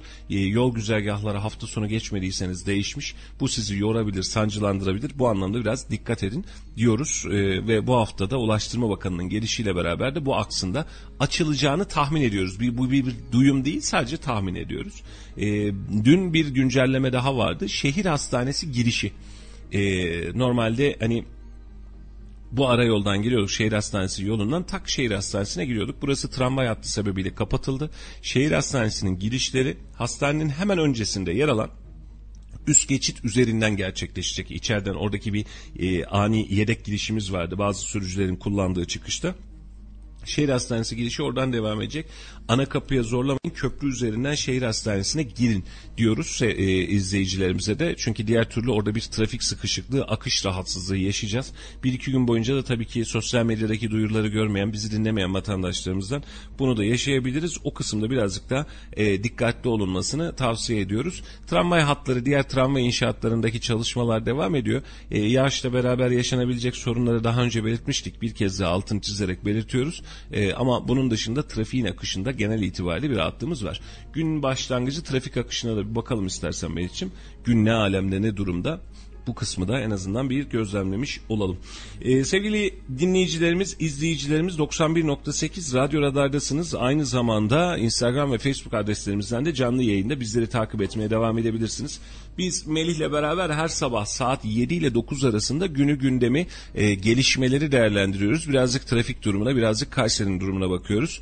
E, ve sizlerle birlikte saat 9'a kadar size yol arkadaşlığı yapmak için de bu frekansta e, devam ediyoruz. Bizlere mesajlarınızı göndermek için sayfa üzerinden, DM'den, canlı yayınlar üzerinden ya da WhatsApp'tan e, 0352 336 2598 0352 336 2598 e, bu numaralardan bu numaradan e, bize WhatsApp üzerinden de duygularınızı, düşüncelerinizi, mesajlarınızı hatta yol durumunu dahil olmak üzere belirtebilirsiniz. E, reklamımız var. İstersen bir reklama girelim. Reklamdan hemen sonra yol durumuyla devam edeceğiz. Kısa bir ara ardından buradayız. Evet kısa bir aranın ardından kaldığımız yerden devam ediyoruz. Kısaca bir trafik durumuna bakalım. Haftanın ilk günündeyiz. Hem okula girdişler hem de iş giriş saatleri olduğu için bazı bölgelerde trafik yoğunluğu var. Bu bölgeleri de sizlere aktarmaya çalışalım. Genel olarak Kayseri trafiğine baktığımızda trafiğin çok fazla kilit olduğu noktaların olmadığını görüyoruz. Genel itibariyle trafikte yol açık ama bazı noktalarda özellikle Erkilet Bulvarı'nda Erkilet Bulvarı'ndan Kayseri Adliyesi'ne geldiğiniz yolda kısmi bir yoğunluk var. Özellikle trafik ışıklarının olduğu bölgelerde. Sizler de bu bölgeli bu bölgedeyseniz Sümer yolunu Turgut Reis Caddesi'ni kullanarak alternatif yolları kullanabilirsiniz. Diğer noktalarımızdan birisi Cengiz Topel Caddesi ile Osman Kavuncu Bulvarı'nı birbirini bağlayan bölgelerde bir yoğunluk var. Bu bölgedeyseniz dikkatli olmanız konusunda uyarıda bulunalım.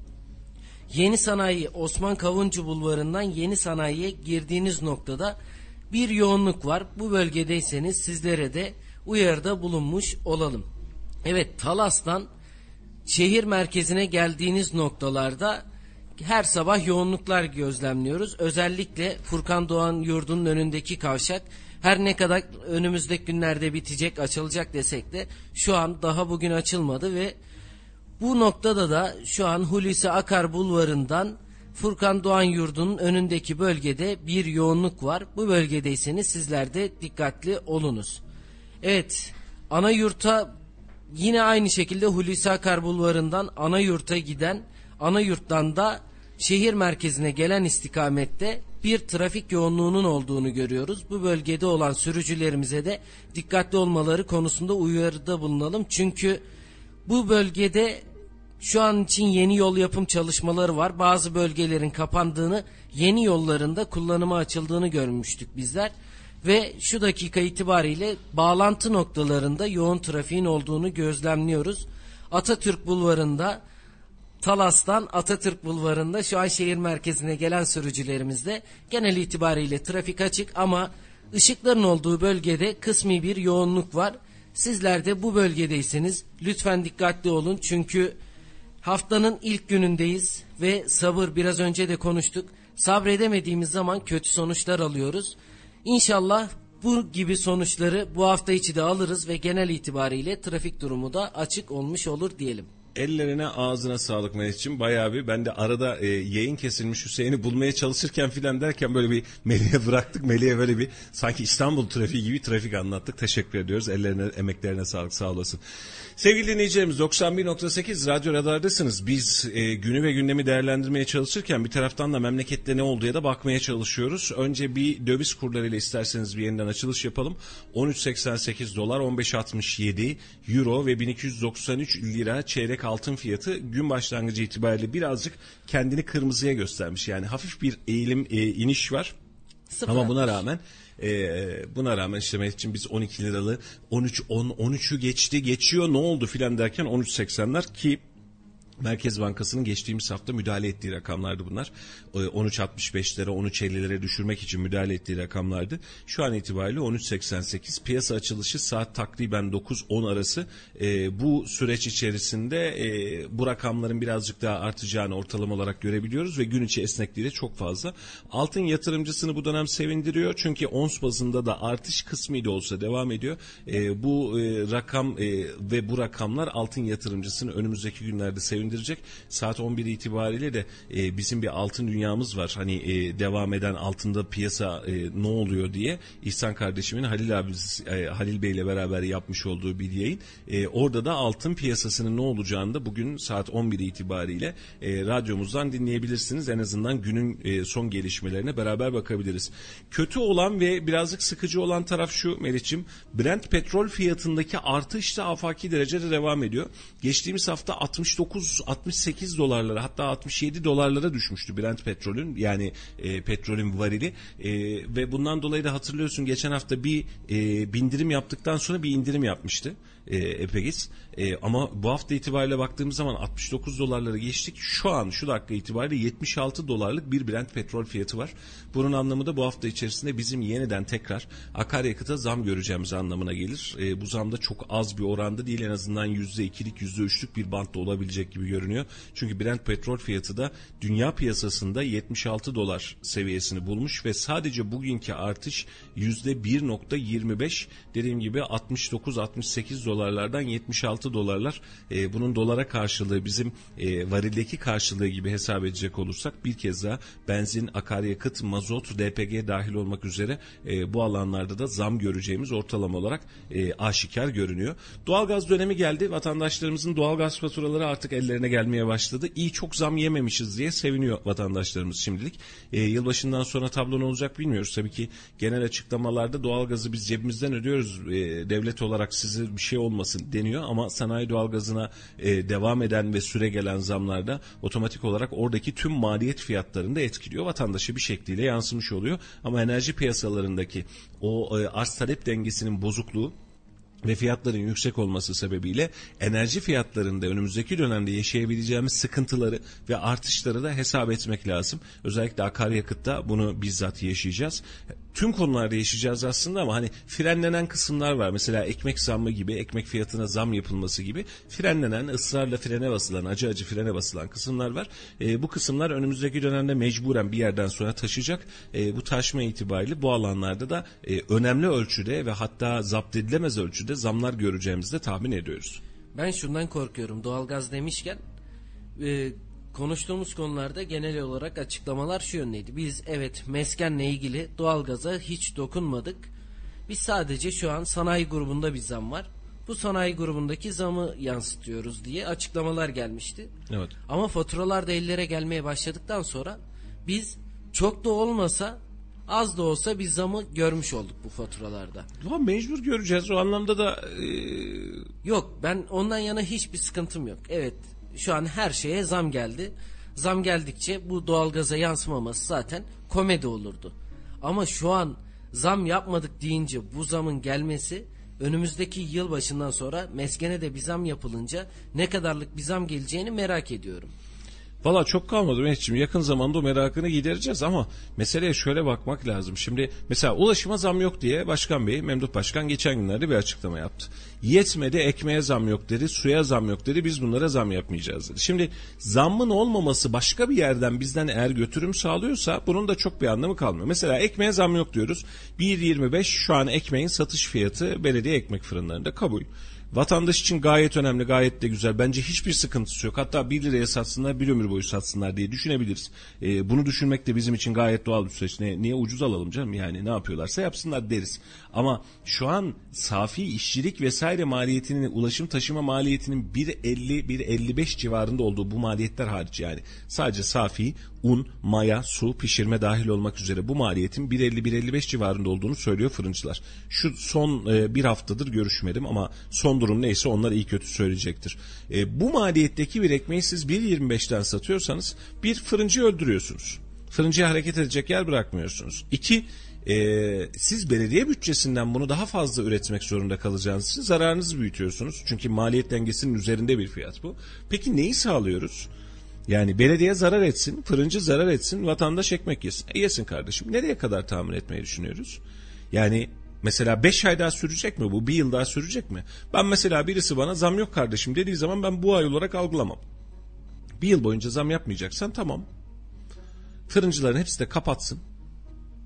Yani açıkçasını sen söyle. Fırıncıların da hepsi bu maliyetlerle kiralarla uğraşmaktan vazgeçsin. Kapısını kapatsın. Tüm şehrin ekmeğini de belediye olarak sen ver. Tamam ben razıyım. Ha bu belediye hizmetlerine yansıyacak, bütçede açığa yansıyacak bu ayrı bir hadise. Ama buyurun hodri meydan illa yapacağım diyorsanız buyurun yapın. E şimdi mesela ulaşıma zam yok. E ulaşıma en son yapılan zamdan bu tarafa yüzde kırka yakın ulaşıma zam geldi. Yani yakıta zam geldi. Ulaşımın maliyeti ne Meriç'im? Aracın kendisi, şoförün maaşı ve yakıt. Doğru mu kardeşim? Üç tane temel mi giderimiz var. Bak aracın kendisi zamlandı mı? Zamlandı. Şimdi şoförün maaşı zamlanıyor mu? Bugün itibariyle belli olacak. Önümüzdeki ay zamlı gelecek. Yakıt %50 artmış ki en temel problemin yakıt. Şimdi bu üç basamakta zamlanacak. Tabii daha yağıydı, lastiğiydi vesaire Onlar hiçbir yani şey. zaten yağ grubuna gelen ve gelmekte olan zammın haddi hesabı yok. Yani o orada bayağı bir yani lastik dediğin gibi hakeza öylesine. E peki bunun karşısına diyoruz ki biz ulaşıma zam yapmayacağız. Yapmayın. Yapmayın. E ulaşım zaten zararda daha beter zarar edeceksiniz ve önümüzdeki yıl bütçede diyeceksiniz ki biz ulaşımda vatandaşa yük bindirmemek için biz bu zammı yapmadık. Ulaşım AŞ şu kadar zarar ediyordu bir aslında bu kadar zarar etti. E peki bu zararı nereden karşılıyoruz? Belediye bütçesinden. Peki belediye bütçesi nereden geliyor? Benim bütçemden. Bunların toplamına baktığımız zaman gündemi oluşturmak için ya da vatandaşların böyle ince noktalarına dokunmak için yapmış ol, yapmaya çalıştığınız işler vatandaşa aslında dolaylı yoldan da başka türlü zarar veriyor. Şunu yapın. Fakir fukaraya, ekmek parası olmayana, ekmekte sıkıntısı olana sabahlara kadar dağıtın sosyal yardımlaşmaya bizim milletimizin diyebileceği bir hadise yok. Hatta bu belediye bütçesinde konuşulan tartışılan konulardan bir tanesiydi. 9 bin küsür tane aileyi 3 bin küsür 4 bin küsür tane aileyi niye düşürüyorsunuz yardımlaşmayı? Ülke normalleşti mi bakın daha beter durumdayız diye bunun tartışması vardı belediye meclisinde. Yapın 10 bin kişiye 15 bin kişiye gerekirse bu yardımları yapın buradan yana sancı yok. Ama dönüp de siz bunu biz vatandaşın tamamına bunu yansıtmayacağız dediğiniz zaman belediye bütçesindeki düşüşleri o zaman siz de biz de kaldıramayacağız. Evet bunları konuşurken bir sayfamızda da paylaşılmış bir kan duyurumuz var. Onu da şu an bizi dinleyen dinleyicilerimize aktaralım. Erciyes Üniversitesi'nde yatmakta olan lösemi tedavisi gören Elif Yıldırım için çok acil ve düzenli olarak BRH pozitif kana ihtiyaç var. Erciyes Üniversitesi'nde yatan lösemi tedavisi gören Elif Yıldırım için çok acil ve düzenli BRH pozitif kana ihtiyaç var. İletişim numarası 0535 414 38 52. Tekrar hatırlatalım. 0535 414 38 52 numaraya ulaşabilirsiniz. Numarayı not alamayanlar varsa sayfamızda mevcut. Çok geçmiş olsun dileklerimizi iletelim. Geçmiş olsun kan ihtiyaçlarında da milletçe çok hassasız bu hassaslığı hep birlikte yaşıyoruz, yaşatıyoruz. Vatandaşlarımızın da ellerine kollarına sağlık. Allah var e, hiç sektirmiyorlar sağ olsunlar. E, kan ihtiyaçları da hiç karşılıksız kalmıyor. Yardım ihtiyaçları hiç karşılıksız kalmıyor. E, biraz önceki söylediğimiz işte hırsızlık videosunda bahsettiğimiz hadise gibi deli devasa böyle aa ne kadar rahatız diyen insanların yerine hani bunları çıkıyoruz işin içerisinden sıkıntısı duyarlı. olanlara duyarlı e, ve yardıma ihtiyacı olanlara duyarlı bizim bir kitlemiz var. Ama bununla beraber de bunu trolleyen, bunu farklı noktalara çekmeyen insanları çekmeye çalışan insanlarımız da var. Ama tüm bunlara rağmen yine de başarılı bir şekilde toplumumuz dirayetli bir halde yardıma ihtiyacı olan herkese koşmak adına ısrar ediyor. Evet sabah saatlerinde yeni sanayinin hemen önünde bir kaza meydana gelmiş. Gelen görüntülerden gördüğümüz kadarıyla çok büyük bir kaza değil, taklaların olduğu bir kaza değil ama kaza ve bu kazada da yaralananlar olmuş. Sağlık ekipleri de olay yerine müdahale ederek yaralıları hastaneye kaldırmış. Çok geçmiş olsun dileklerimizi iletelim bir kez daha. Şimdi bir mesajımız var WhatsApp üzerinden gelmiş. Günaydın aslında altın yatırımından ziyade A4 kağıdına yatırım yapanlar var. Son 3 ayda %300 zam geldi. Yani bırakın altını önemsemediğimiz A4 kağıt bile yatırım aracı oldu. Söylenecek bir şey yok. Allah sorumuzu hayretsin. E, dile getirirseniz sevinirim demiş. Hepimizin e, cümlesinin sonunda aynı şeye geliyoruz aslında. Farkında mısınız? Allah sonumuzu hayretsin. Hep sonumuzu merak ediyoruz ve sonumuz hayır olsun Ben dediğim diye. zaman kızıyorsunuz. E, aynen öyle. Yok kızmıyoruz ama artık ağzımız alıştı. Belki de senin yüzünden vatandaş söylüyor. Allah sonumuzu hayretsin hayretsin. E, katılıyorum. Şöyle ki bir top A4 kağıdının o bir topluk hani normal standartta 10 liraya 15 liraya geçtiğimiz yıl 20 lira civarında aldığımız A4 kağıdın hatta geçen yıl 14 lira 13.90 filan kampanya yapıldığı dönemleri biliyorum. Şu an itibariyle ortalama fiyatı 50 TL. 50 lira. 50 TL. Bir top A4 kağıt. Yani hani gözümüzde küçük ya. Hani A4 kağıt ne olacak ya çocuğa bir top aldım işte yazıdan çıktı aldım. Ya çıktı eski günlere döneceğiz. Yani o çıktıların arka yüzünü hani gereksizse arka yüzünü kullandıktan sonra bir kez daha çıktı almanın günlerini de göreceğiz. Kağıttaki bu fahiş oran e, beraberinde kitaba, beraberinde deftere, beraberinde tuvalet kağıdına, beraberinde kağıt havluya dahil olmak üzere tüm kağıt grubuna yansıdı. Ambalaj sanayine yansıdı. Yani mesela kağıt bulmakta zorluk çeken matbaalar var biliyoruz. Baskı yapılması artık tamamıyla bir fantezi haline geldi. Yani düşünsene dergi basacağım, gazete basacağım. Basma manyak mısın sen? Satacağın fiyattan daha pahalıya kendin mal ediyorsun. Uçuk fiyatlar. Gerçekten uçuk fiyatlar. Yani bir A4 kağıdının bomboşsa yani 80 gramdır onların gramajı. 70 ila 80 gram arası işte 80 gram diye geçer. 80 gramlık e, metrekaresi 80 gram olan bir A4 kağıdının bir topunun 50 lira olması başlı başına bence bir handikap. E, ve yani bu zammın arkasında durabilmek için ham madde, döviz, seka vesaire tonlarca şey konuşabiliriz. Ama kağıtta dahi halimiz dermanımız kalmadı. Ve vatandaşın bu yansıması yani satın alma yansıması hepimize etkileyecek. Çünkü mesela okumakta zorlanacağız. Mesela e, Erkan kardeşim mesaj atmış şu an tam bunları okurken devletimizden tuvalet kağıdına alternatif ürünler bekliyoruz demiş. Efendim arkalı önlü kullananını e, tavsiye ediyorlar bilmiyorum bir deneyin isterseniz. E, alternatifi de yok. Sonucu da yok ve zorluyor. Yani kağıttaki bu artış özellikle havlu vesaire fiyatlarında da konuşmuştuk aynı hadiseyi. Hepimizi zorluyor. Ee, cümleyi aynı cümleyle bitirelim. Allah sonumuzu hayretsin ama iyiye gitmiyor iş. Bunları konuşurken bu hafta yaşanacak gelişmelere baktığımızda yerelde Ulaştırma ve Altyapı Bakanı İsmail Kara İsmailoğlu Kayseri'de olacak ve geçtiğimiz hafta bir açıklamada bulunmuştu. Elektrikli e, konveksiyonel trenin açılışını yapmıştı Adil Kara İsmailoğlu. Bununla ilgili de önümüzdeki günlerde Kayseri'de olacağını belirtmişti ve buraya geldiğinde de hızlı tren müjdesi vermesini bekliyoruz. Çünkü açıklamaları da bu yöndeydi. Yerköy, Kayseri biz proje çalışmalarını tamamladık diye Mehmetciğim kendisi bakanlığa belirtti. gerek yok ben vereyim o şeyi ya hızlı tren gelecek. Yani yıllardır biz duyuyoruz ben kim yalan söylüyorsun derlerse siyasetçinin yalancısıydı. Hızlı tren gelecek sıkıntı yok. Yani müjde vermek için Kayseri'ye kadar zahmet etmesinler aslında. Ee, yani biz de yakinen takip edeceğiz programa ekibimiz de takip edecek. Evet bir hızlı tren olgusu olacak biz yapıyoruz diyecek başlıyoruz diyecek ama e, ya zamanında bitirilen iş güzel. Yani karnınız açken size verilen yemek güzel.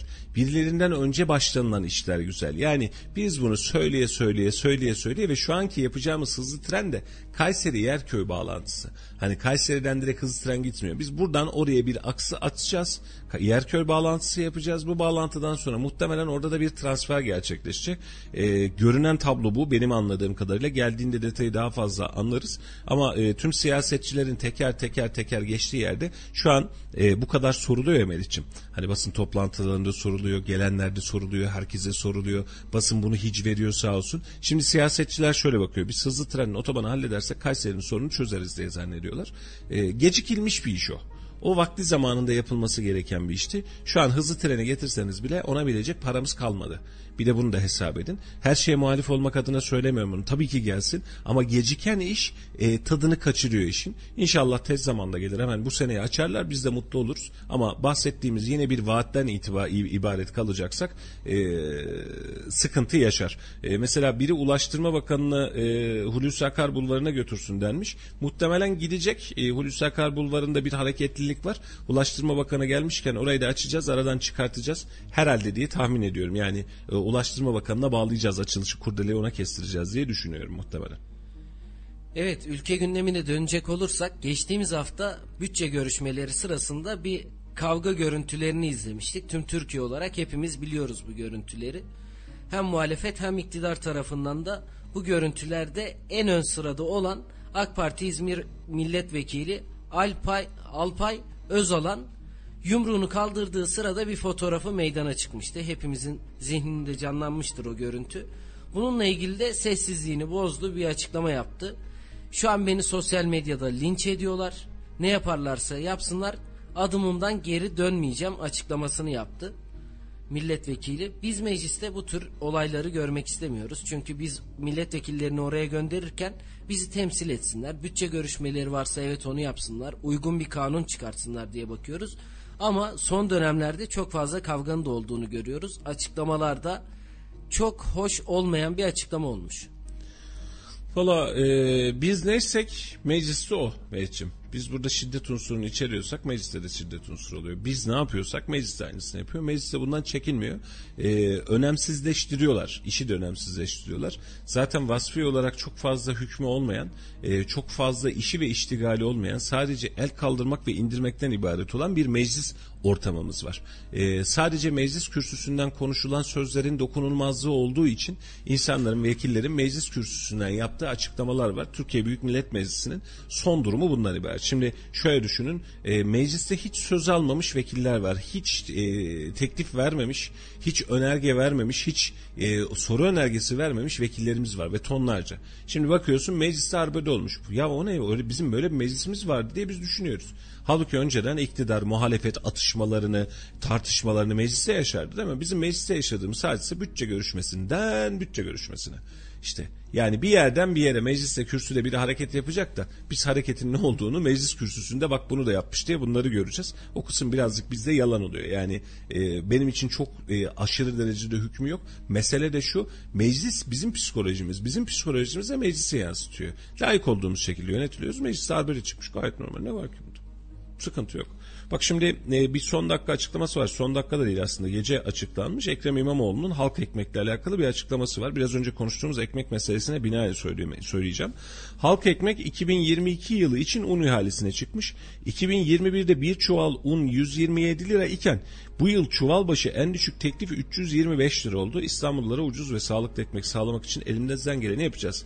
Bakın öne, açıkta önemli. Geçen sene 127 liraya un alan İstanbul ki Kayseri için de durum çok farklı değil. Un Kayseri ya da İstanbul diye bakmıyor. Hatta üzerine bir de ulaşım maliyeti biniyor eğer o taraftan geliyorsa.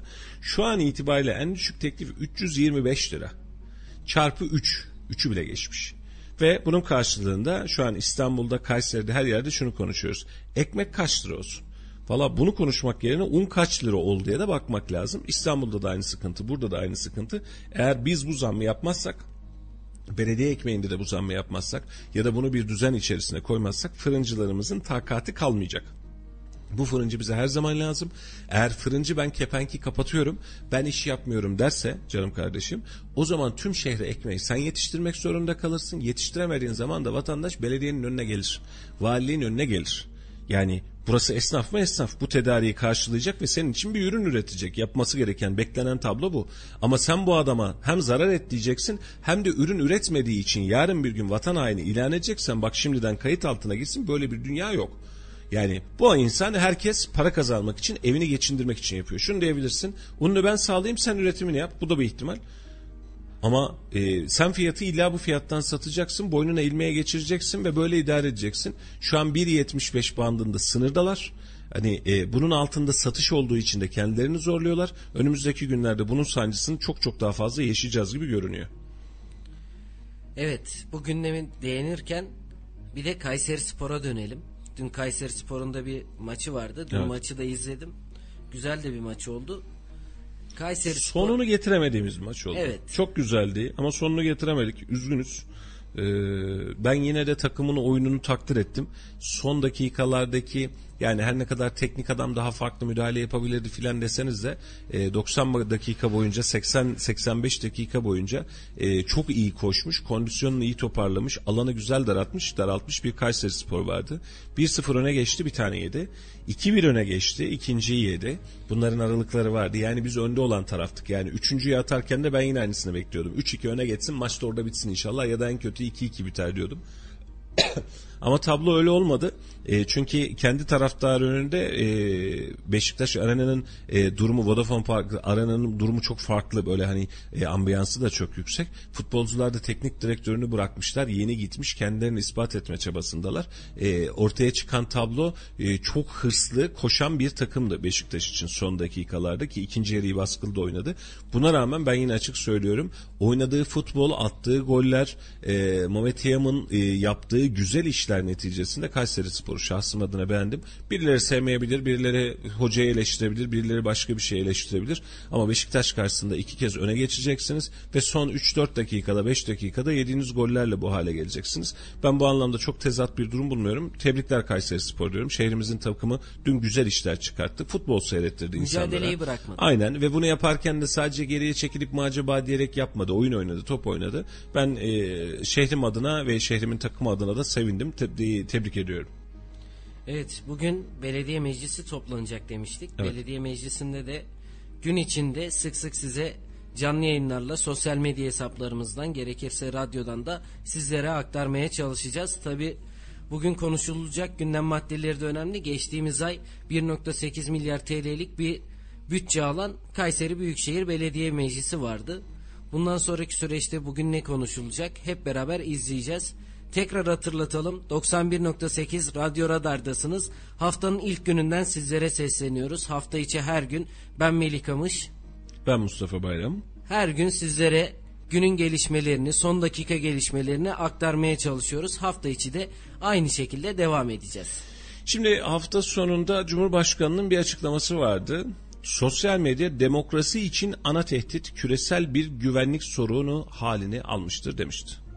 Ee, bunun üzerine Türkiye çok konuştu. Ee, bunu bir kez daha gündeme taşımak istiyorum. Yani bunu konuşmadık yayında yanlış hatırlamıyorsam Evet. değil mi?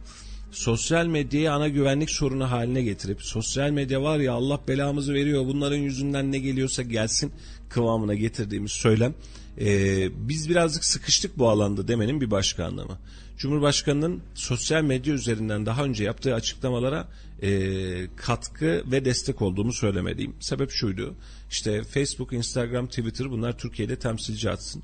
Muhatap bulamıyoruz. Çok doğru bir teşhisti.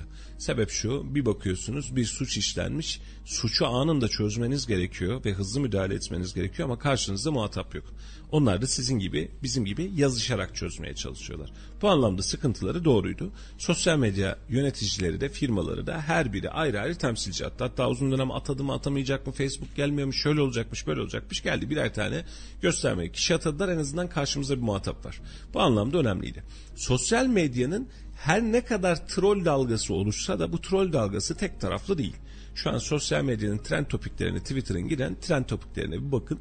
Her iki taraf içinde yoğun miktarda bir kitle grubu var. Hani ben buradayım ben buradayım diyen herkes kendi gündemini oluşturmaya çalışan e, trend topik yapmak için gündeme getirmek için herkesin bir şekilde algı oluşturduğu bir alan var. Peki e, nedir e, bizim şu an küresel bir güvenlik sorunu haline alan sebebimiz sosyal medyada? Kapatalım mı? Konuşmasın mı kimse? İnsanlar fikirlerini beyan etmesin mi? Beğenmesin mi? Favlamasın mı? Tweetlemesin mi? Ne yapmaya çalışıyoruz? Şuradan kastettiğimiz hadise ise biz 100 bin tane tweet attık kardeşim ama bu trend topik listesine çıkmadı diyorsanız ben size şunu sorarım. Siz bu tweetleri niye attınız? 100 bin taneyi nasıl saydınız? Yani sizin bir grubunuz vardı hareket etmeye çalıştığınız e, şey Twitter sizi gündeme mi almadı? Ön plana mı çekmedi? Sebep ne? Peki küresel bir güvenlik sorunu haline almıştır diyor. Nasıl bir güvenlik sorunu oluşturabilir sosyal medya? Cidden merak ediyorum. Nasıl bir güvenlik sorunu oluşabilir? Şimdi sabah konuştuk. TikTok'taki durumdan bahsediyorsanız mesele ve suç TikTok'un değil ki.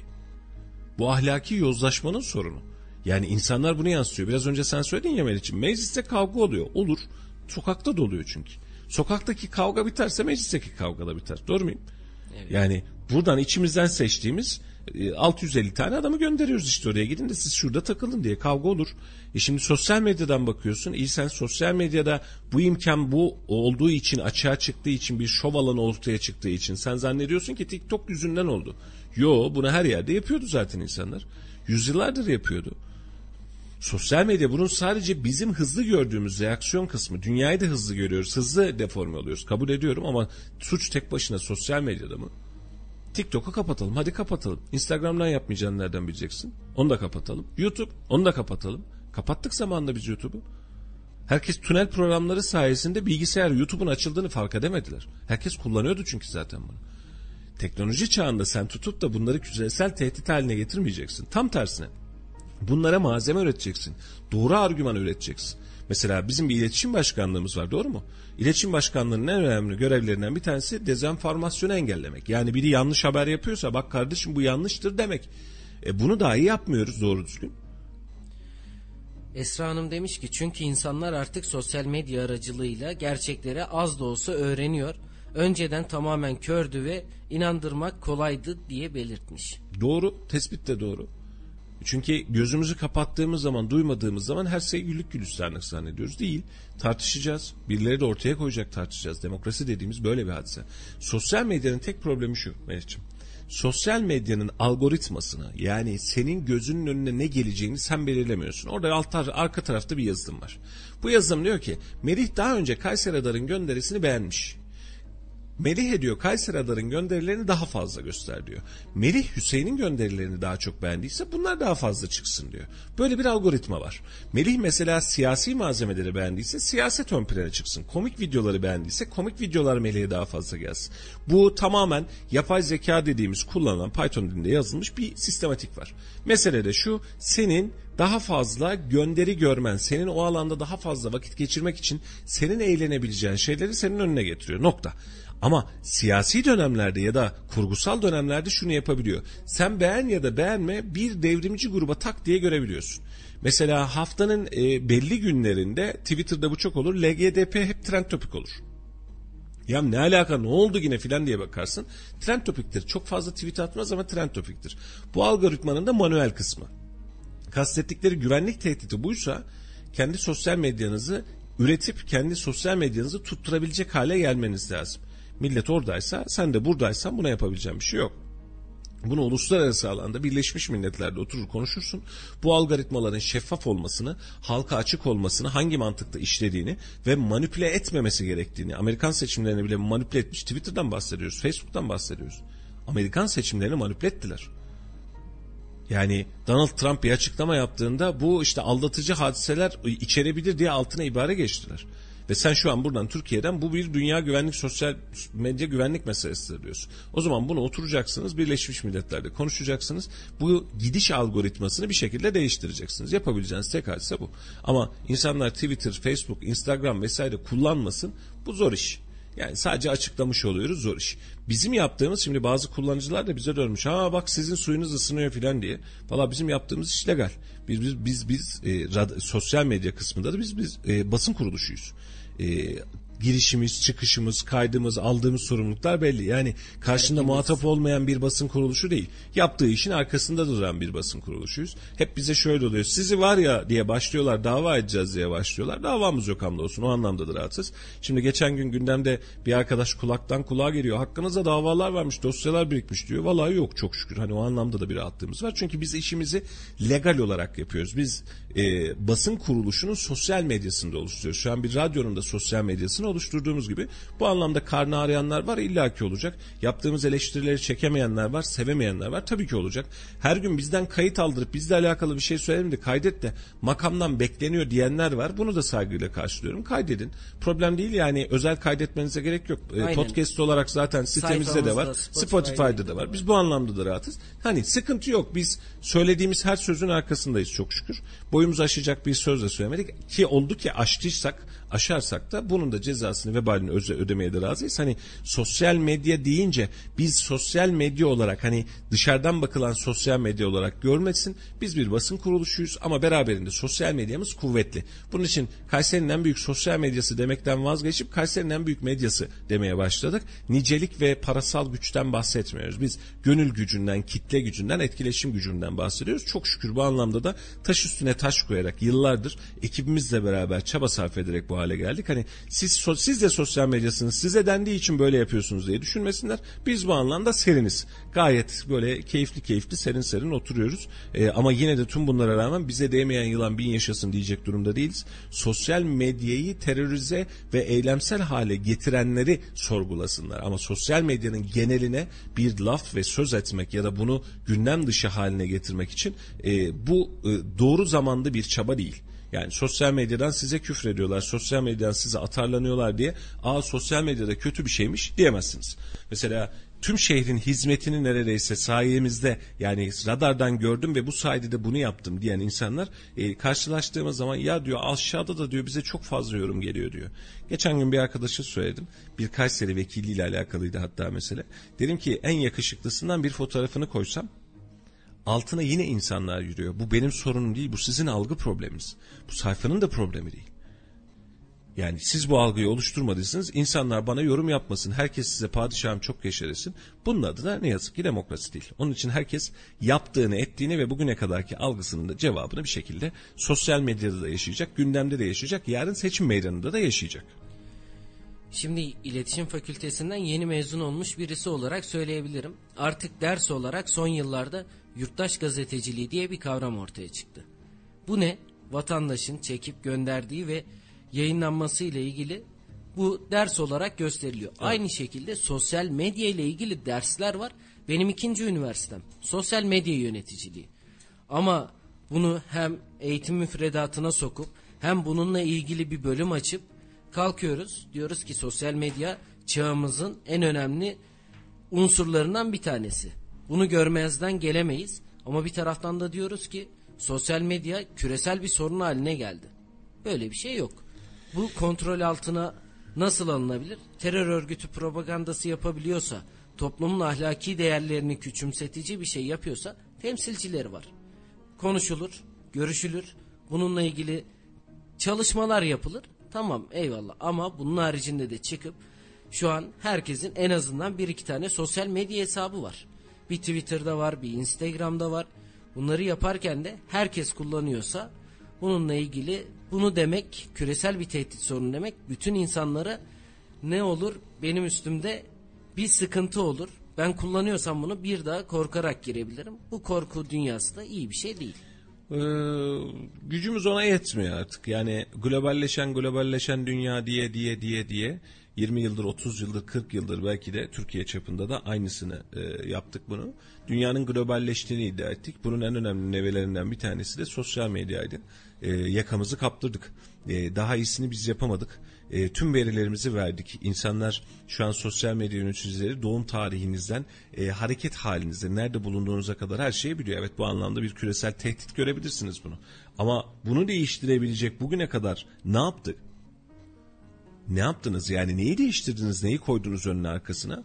Hiçbir şey. Peki insanların daha rahat iletişim kurması için başka mecralarınız var mıydı? Sosyal medyadan iletişim kurmasınlar. Peki nereden kursunlar? Televizyonlar dediniz. Televizyonları e, sansürmatik haline getirdiniz. Doğru mu? Onu yayınlama, bunu söyleme, bu çıkmasın, bu olmasın, bu bulmasın. Sansürün kaldırılışının yıl dönümünü gazetecilik bayramı olarak kutladığımız dönemi sansürleyerek devam ettik biz. E peki insanlar sokakta bir araya geldiğinde ya da belli bir alanda aa bak biz buradayız dediğinde yine aynı sıkıntıya geldik. E, o zaman bunun sonucunda da sosyal medyanın tükenmesine ya da bu kadar üremesine de razı olacağız. Evet bunları konuşurken tekrar haftanın ilk gününde bizler de ekonomi rakamlarına bakalım. Şu dakika itibariyle dolar 13 lira 87 kuruş, euro 15 lira 67 kuruş olarak piyasalarda işlem görüyor. Has altın olarak bildiğimiz gram altın da 796 liradan işlem görmeye devam ediyor. Evet trafik durumuna da bakacak olursak şehrin genel itibariyle trafik yoğunluğunun olmadığını belirtelim ama trafiğin sıkıştığı noktalar var. Özellikle her gün konuştuğumuz noktalardan birisi Mustafa Kemal Paşa Bulvarı. Melik Gazi Belediyesi'nin karşısındaki alt geçit. Bu bölgede trafik kilit durumda. Bu bölgede olan sürücülerimize de alternatif yol olarak Kızılırmak Caddesi'ni, Billur Caddesi'ni ve Yeşilırmak Caddesi'ni kullanmaları yönünde uyarıda bulunalım. Diğer noktalardan birisi de Koca Sinan Bulvarı, özellikle Sümer üst geçidine çıktığımız nokta ve yeni sanayi girişinin üst geçitinde yeni sanayi girişinin Hemen olduğu noktada bir trafik yoğunluğu var. Bu bölgede olan sürücülerimize de ufak bir hatırlatma yapmış olalım. Bu arada yine o eleştirdiğimiz sosyal medyadan aldığımız bir gündem Türk Tabipler Birliği greve gidiyor. Aciller dışında sağlık hizmeti sunulmayacak denmiş. Ee, bilgi verelim. Türk Tabipler Birliği greve gitmeye sağlık çalışanlarına verilen özlük haklarının geri çekilmesiyle alakalı bir grev kararı almışlar. Ee, şimdi görev zamanı demişler 15 Aralık çarşamba günü tam gün görevdeyiz denmiş. Ee, yani grevdeyiz denmiş. Görevdeyiz derken greve gireceğiz çarşamba günü itibariyle tam gün denmiş. Aciller dışında da e, işlem yapmayacaklarını belirtmişler. Bu da bir son dakika gelişmesi olarak gündemimize gelmiş olsun. Evet gündemi konuşuyoruz. Haftanın ilk günü. Tekrar hatırlatalım. Bugün özellikle asgari ücretin belirleneceği son toplantı var. Asgari ücret artık bugün belirlenecek. Kaç para olacak? 7 milyon vatandaşı direkt ilgilendiren dolaylı yoldan da tüm ülkeyi ilgilendiren bir tutar. Ve bununla ilgili de iş, sendikalar ve devlet eliyle bir rakam belirlenecek. Bugün gün içinde bizler de duyurmaya çalışacağız. Ortalama olarak sabah da konuştuk. 4000 lira gibi bir rakam bekleniyor. Onun haricinde 16 Aralık'ta yani haftanın son günlerine yakın Merkez Bankası da bir toplantı yapacak. Bu toplantı sonucunda da para politika kurulu faiz indirimine mi gidecek yoksa faizi yükseltecek mi sabit mi tutacak? Bu toplantının ardından çıkacak bir karar var ortada. Valla asgari ücretin ne olacağını merakla bekleyeceğiz. Belki de yarın en çok bunu konuşacağız. Yarın sabah gündemimizde de en çok asgari ücretin ne olacağı çıkacak. Takriben e, tahmin ettiğimiz kadarıyla 4000 lira civarında bir ücretin çıkması bekleniyor. Herkes şu an teyakkuzda hatta Hülya Nergis Atçı tweet atıyor. E, bakanı etiketleyip asgari ücret çok önemli haberiniz olsun filan diye. E, bu anlamda e, bugün e, asgari ücret günü, bugün e, zamların belirleneceği, bugün 2022 perspektifinin bu anlamda belirleneceği dönem. E, çok umutlu olmamakla beraber 4000 lira ortalamayı da görebiliyoruz. Ama yine vatandaş tarafından da baktığımız zaman 4000 lira da yapsanız dolar karşısındaki erimemiz ve bu hızlı erimemiz devam ederse bunun da yetmeyeceğini şimdiden açık açık söylemek lazım. E, dolara endeksli e, Bakan Bey'in vakti zamanında söylediği gibi dolarla ma- ma- maaş alıyorsunuz dediğinde siz dolarla verin biz dolarla maaş alın diyebilseydik keşke. İşin kötü tarafı da şu piyasada dolar üzerine dolar endeksli dolar faturası kesmenin dolara faiz yani dolara endeksli fatura kesmenin yasak olması sebebiyle daha önceki alınan genelgede şu an mesela Apple dolar kurunu ben 17 olarak alıyorum diyor. Yani ben kendimi riske atmıyorum. 17 olur olmaz o benim problemim değil ama ben 17 yaparım. Ben işime bakarım. Ben zarar etmem. Ben kazanacağım parayı bilirim diyor. E, işletmeci sanayici önceden çekle, senetle işlem yapardı mesela. Sanayicimizin öyle bir sıkıntısı var şu an şu dakika itibariyle. Ne kadar kardeşim? 100 bin lira 500 bin lira. Tamam şu kadar vadeli çek yazıyorum sana derlerdi. Şu an çeki boş verin. E, 10 günlük 20 günlük çeki dahi kabul edebilmeyecek e, tedarikçiler var. Çünkü malzemenin fiyatı hiçbir zaman için durmuyor. O ortam da bitti. Senet zaten tamamen kağıttı. Kağıttan da daha beter oldu. Vadeli bir işlem opsiyonu sunabilecek bir piyasamızda kalmamış oldu. Bu bunların sorunlarını ilerleyen günlerde biz daha fazla yaşayacağız. 2022 bizim için çok tatlı bir geliş sergilemiyor. Çok geçimsel olarak da bizi rahatlatan, sanayiciyi rahatlatan bir e, süreç e, oluşturmuyor. Mesela sanayicinin geçtiğimiz hafta da vardı gelen mesajlarında en büyük sıkıntısı şu. Tamam üretelim ama ham madde yok. Tamam üretelim ama ham madde yurt dışına çıktığı için içeride malzeme tedariğinde sıkıntımız var. E, malzeme gelmediği zaman da ben neyi üreteceğim? Ahşap yok mobilya üretmemi bekliyorsun. Kumaş yok sünger yok mobilya üretmemi bekliyorsun. Nasıl çıkacağım bu işin içinden diyor. Bu sancı da piyasada e, diz boyu yani öyle azmaz değil müthiş derecede sancılar hale getiriyor. E, bunun için de bu e, sorunu bu yordamı alabilmek için bizim piyasa dengesini oluşturabilecek kalıcı tedbirlere ihtiyacımız var. Şu dönem itibariyle de bu tedbirleri göremiyor gibiyiz. Ya bunları söylerken bir haber gözüme çarptı. Habere de bakarken diyor ki skandal görüntüler işte belli başlı marketlerde fahiş fiyatlar ve boş kalan raflar üzerinden stokçulara savaş ilan edilirken konuya ilişkin skandal görüntüler bu kez de şu ilimizden geldi diye bir haber var. Dedim neymiş bir gireyim bir bakayım. Zincir marketlerde diyor bazı ürünleri sınırlı sayıda alabiliyorsunuz artık diyor. Şimdi geçtiğimiz haftalarda biz Tarım Geçen kredi haftaydı aynen kooperatif markette de aynı durum söz konusu. Buradaki skandal görüntümü ben onu anlayamadım ve yaparken adam diyor ki yağ alıyorsun, çay alıyorsun. Bunlara bir tutar geldi. Biz bunun önüne geçmek için belli sayıda satacağız diye tarım kredi kooperatiflerinden görüntüleri bizler de paylaştık. Aynen öyle. Yani tüm ülke genelinde paylaştı ama şimdi Bunu suç haline getiriyoruz Evet. ama yani skandal görüntüler tek tek satıyorlar filan diye. Bu şöyle bir hadise. Meriç'ciğim hafta sonu mesela bu çok fazla konuşuldu. Yine sosyal medyada gündemde pudra şekeri hadisesi. Ee, bir AK Partili e, ilçe başkan ya da ilçe başkan Merkez yardımcısı. ilçe başkanı. Merkez ilçe başkanı e, makamında çekilmiş bir görüntü var. E, uyuşturucuyu çekmiş. Kafa milyon olmuş. E, uyuklar halde ve biri de hatta İsmail Saymaz getirmiş gündeme. E, ki bu gündemlerin öncesinde e, şey e, görevden de alınmış.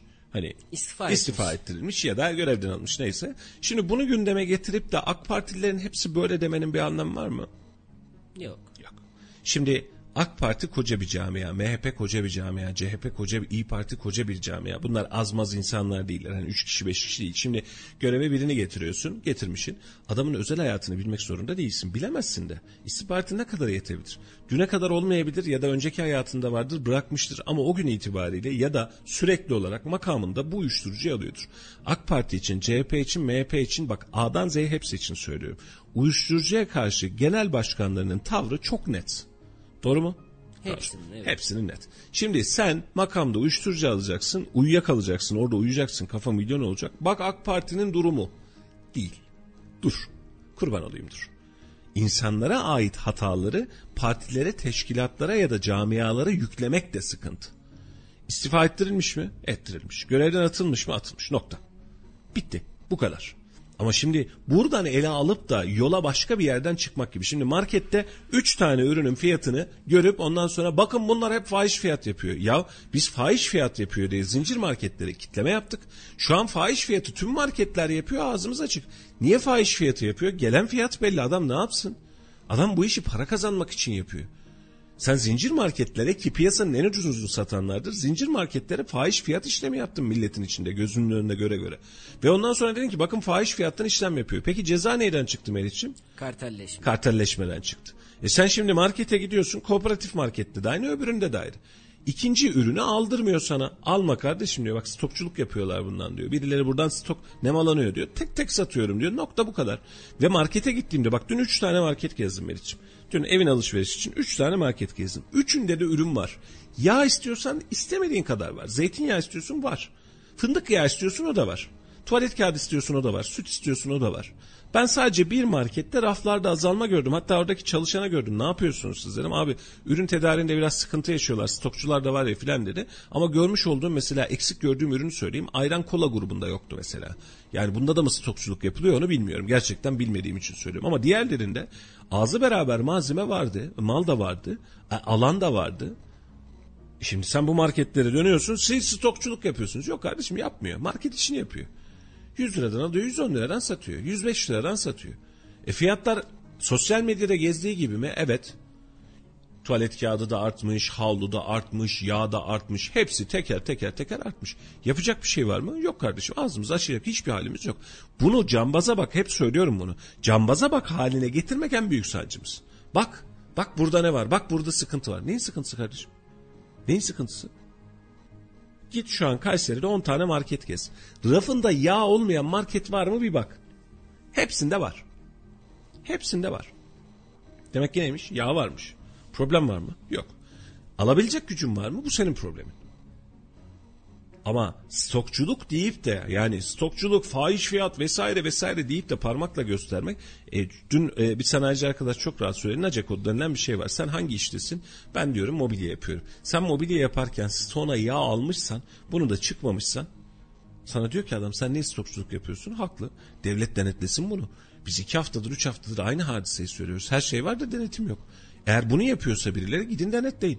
Ama marketçi satacağı ürünü alıyorsa, satacağı ürün rafta da varsa, bak rafta da varsa, gitmiş 2 tır, 3 tır, 5 tır, 10 tır malzeme bulmuş yağ almış. Rafına da koymuş satıyor. Ne diyeceksin bu adama? Stokçu mu diyeceksin? Yağ 80 liraya almış. Yağ o dönemden bu döneme 120 lira olmuş. 120 liradan satıyor. Fahiş fiyat mı diyeceksin? 80 lira o günkü fiyattı. Bugün alamıyorum ki bu fiyata. Bunun adı stokçuluk mu? Değil. Bu adam rafına ürün koymazsa, sana satış yapmazsa stoğunda mal ola ola sana satış yapmazsa o zaman bunu sen bunu stokçulukla e, itham edebilirsin. Satmazsa stokçuluktu. Aynen öyle. Ama adam malını almış malını satıyor. Serbest piyasa mı? Serbest piyasa. Malı ne kadar almış? 100 liraya almış 5 litrelik yağ misal olarak veriyorum. Bu adam ayak ayak üstüne attı dedi ki ya ben yağımı satmak istemiyorum ya da ben çok para kazanmak istiyorum. 150 liraya satmak istiyorum dedi. Ne diyebilirsin? Normal şartlarda bir şey diyemememiz lazım. 100 aldım 150'ye satıyorum. Alma. Öbür markette hala 110 lira git oradan al. Satmıyorum demek bir taraftan da. Var mı yapabileceğim bir şey? Bunun adı serbest piyasa ekonomisi. Ama biz serbest piyasa ekonomini komünist sistem ekonomisine çevirdik. Son dönemde. Yani o fiyattan satamazsın. Fahiş fiyat artışımı yapmışım. Bu fiyattan çıkamıyorum. Ya ben böyle satmak istiyorum belki de. Ben bu fiyattan satmak istiyorum. Fiyatın artacağını düşünüyorum. Bu fiyattan kar edeceğimi düşünüyorum. Ama bunlara laf yok. Şimdi e, bugün e, o gün Mahmut Şahin'in açıklaması vardı yayınladık herhalde bilmiyorum. Şu stoktaki sıfır araçlarla alakalı hatırlıyorsun değil mi? 500 bilmem kaç lira e, ceza kesildi diye. Adamın stoktaki aracının başına 1000 lira koymuyor işte maliyeti yani çok da problem değil. Neyin stok cezasını kesiyoruz? Adam almış malını ve çıkartmış piyasaya. E, sanki satıyorum dediğinde ne oluyor? Katlar katmer üzerine koyuyor vergisiyle beraber üzerine koyuyor ve kütür kütür de satıyor. Biz birazcık cambaza bakı, birazcık oyunu bu taraftan okumayı seviyoruz ve her zaman kendimize bir suçlu arıyoruz. Aslında hiç kimsenin suçu yok, hükümetin hiç suçu yok, e, ekonomiyi yönetenlerin bugüne kadar hiç suçu yok, e, devleti soyanların bugüne kadar hiç suçu yok ama tek suçlu vatandaş. Neden? Çünkü vatandaş gidecek ve iki tane yağ alacak. Çok suçlu. Çok büyük suçlu stok yapacak. Vatandaşın cebinde para yok. Kaç tane yağ alabilir ya? Kaç tane yağ alabilir? Yani o adamın tek derdi şu bir yıllık yağ ihtiyacımı atayım kenara. Hani bu kadar zam geliyor. 10 lira, 10, 30 lira, 50 lira e, ona bakarsanız akaryakıta zam geleceği günün bir önceki günde kuyruklar oluyor değil mi? Onları da stokçuluktan hadi fiyat yapalım. Depoları dolu. Bir depo benzin almış adam ya. Ayıp denen bir şey var. Alınır mı? Ertesi gün zam gelecekti. Zam lazım. İş buna doğru dönmeye başladı Melih'ciğim. Tatsız tatsız gidiyor. Ee, çok da heveslendirmiyor. Bizi çok da keyif aldırmıyor işin açıkçası. Ee, hep söylüyoruz böyle Allah kolaylıklar versin. Allah sonumuzu hayretsin istiyoruz. Ama e, basının ya da sosyal medyanın aynı mantıkta çift taraflı içinde. Bir şeyi alıp başka bir yere başka bir gündemle koymasından artık sıkıldık. Yani işte şok görüntüler az sonra. Ne görüntü? Markette ürün yokmuş bir tane satılıyormuş. Ya biliyorsun. Çok görüntüler az sonra işte AK Partili şahıs uyuşturucu kullanırken filan. E ne var? Ne var? Yani AK Partili kullanıyor da diğer partiler kullanmıyor mu? Bizde öylesi yok mu diyorlar yani. Var onlarda da var. Bu bir toplumsal ve kişisel bir problem. Yani parti içeride girişte kafeteryası da vardı oradan toz filan satmıyor. Bu adam gitmiş bulmuş oradaki odayı kullanmış ya da o ünvandaki biri kullanmış. Bunun üzerinden bir partiyi hedef almak ne kadar çirkinse biraz önceki bahsettiğin görüntüler üzerinden de süreci hedef almak ve diğer zincir marketleri hedef almak da bir bu kadar çirkin bir bu kadar tatsız. Evet yavaş yavaş yayınımızın da sonuna geliyoruz. Yaklaşık iki saati de geride bıraktık. Yol Açık programımız hafta içi her sabah 7 ile 9 arasında sizlerle beraber oluyoruz. Gündemi değerlendirmeye çalışıyoruz. Son dakika gelişmelerini aktarmaya çalışıyoruz. Ve vatandaş ne konuşuyorsa biz de onları konuşmaya çalışıyoruz. Güzel bir hafta olması dileğiyle haftanın ilk gününden sizlere seslendik. İyi ki varsınız bizlere eşlik ettiğiniz için bizler çok mutlu oluyoruz. Sizleri gördükçe bizlerin de yüzü gülüyor. Hepiniz iyi ki varsınız diyelim. Güzel bir hafta geçirmeniz dileğiyle. Hoş kalın, hoşça kalın. Efendim bize ayrılan sürenin sonuna geldik. E, sürçülisan ettiysek affola. Yarın yine aynı saatlerde e, gerek Kayseri gündemine gerek ulusal gündemi ve hatta yarın mecliste konuşulanları ve asgari ücretin durumunu da konuşacağız. Yarın yeniden aynı frekanslarda 91.8 Radyo Radar'da görüşmek üzere. İyi ki buradaydınız, iyi ki bize eşlik ettiniz, iyi ki mesajlarınızla e, bize güç verdiniz. Yeni yayınlarda görüşmek üzere, hoşçakalın.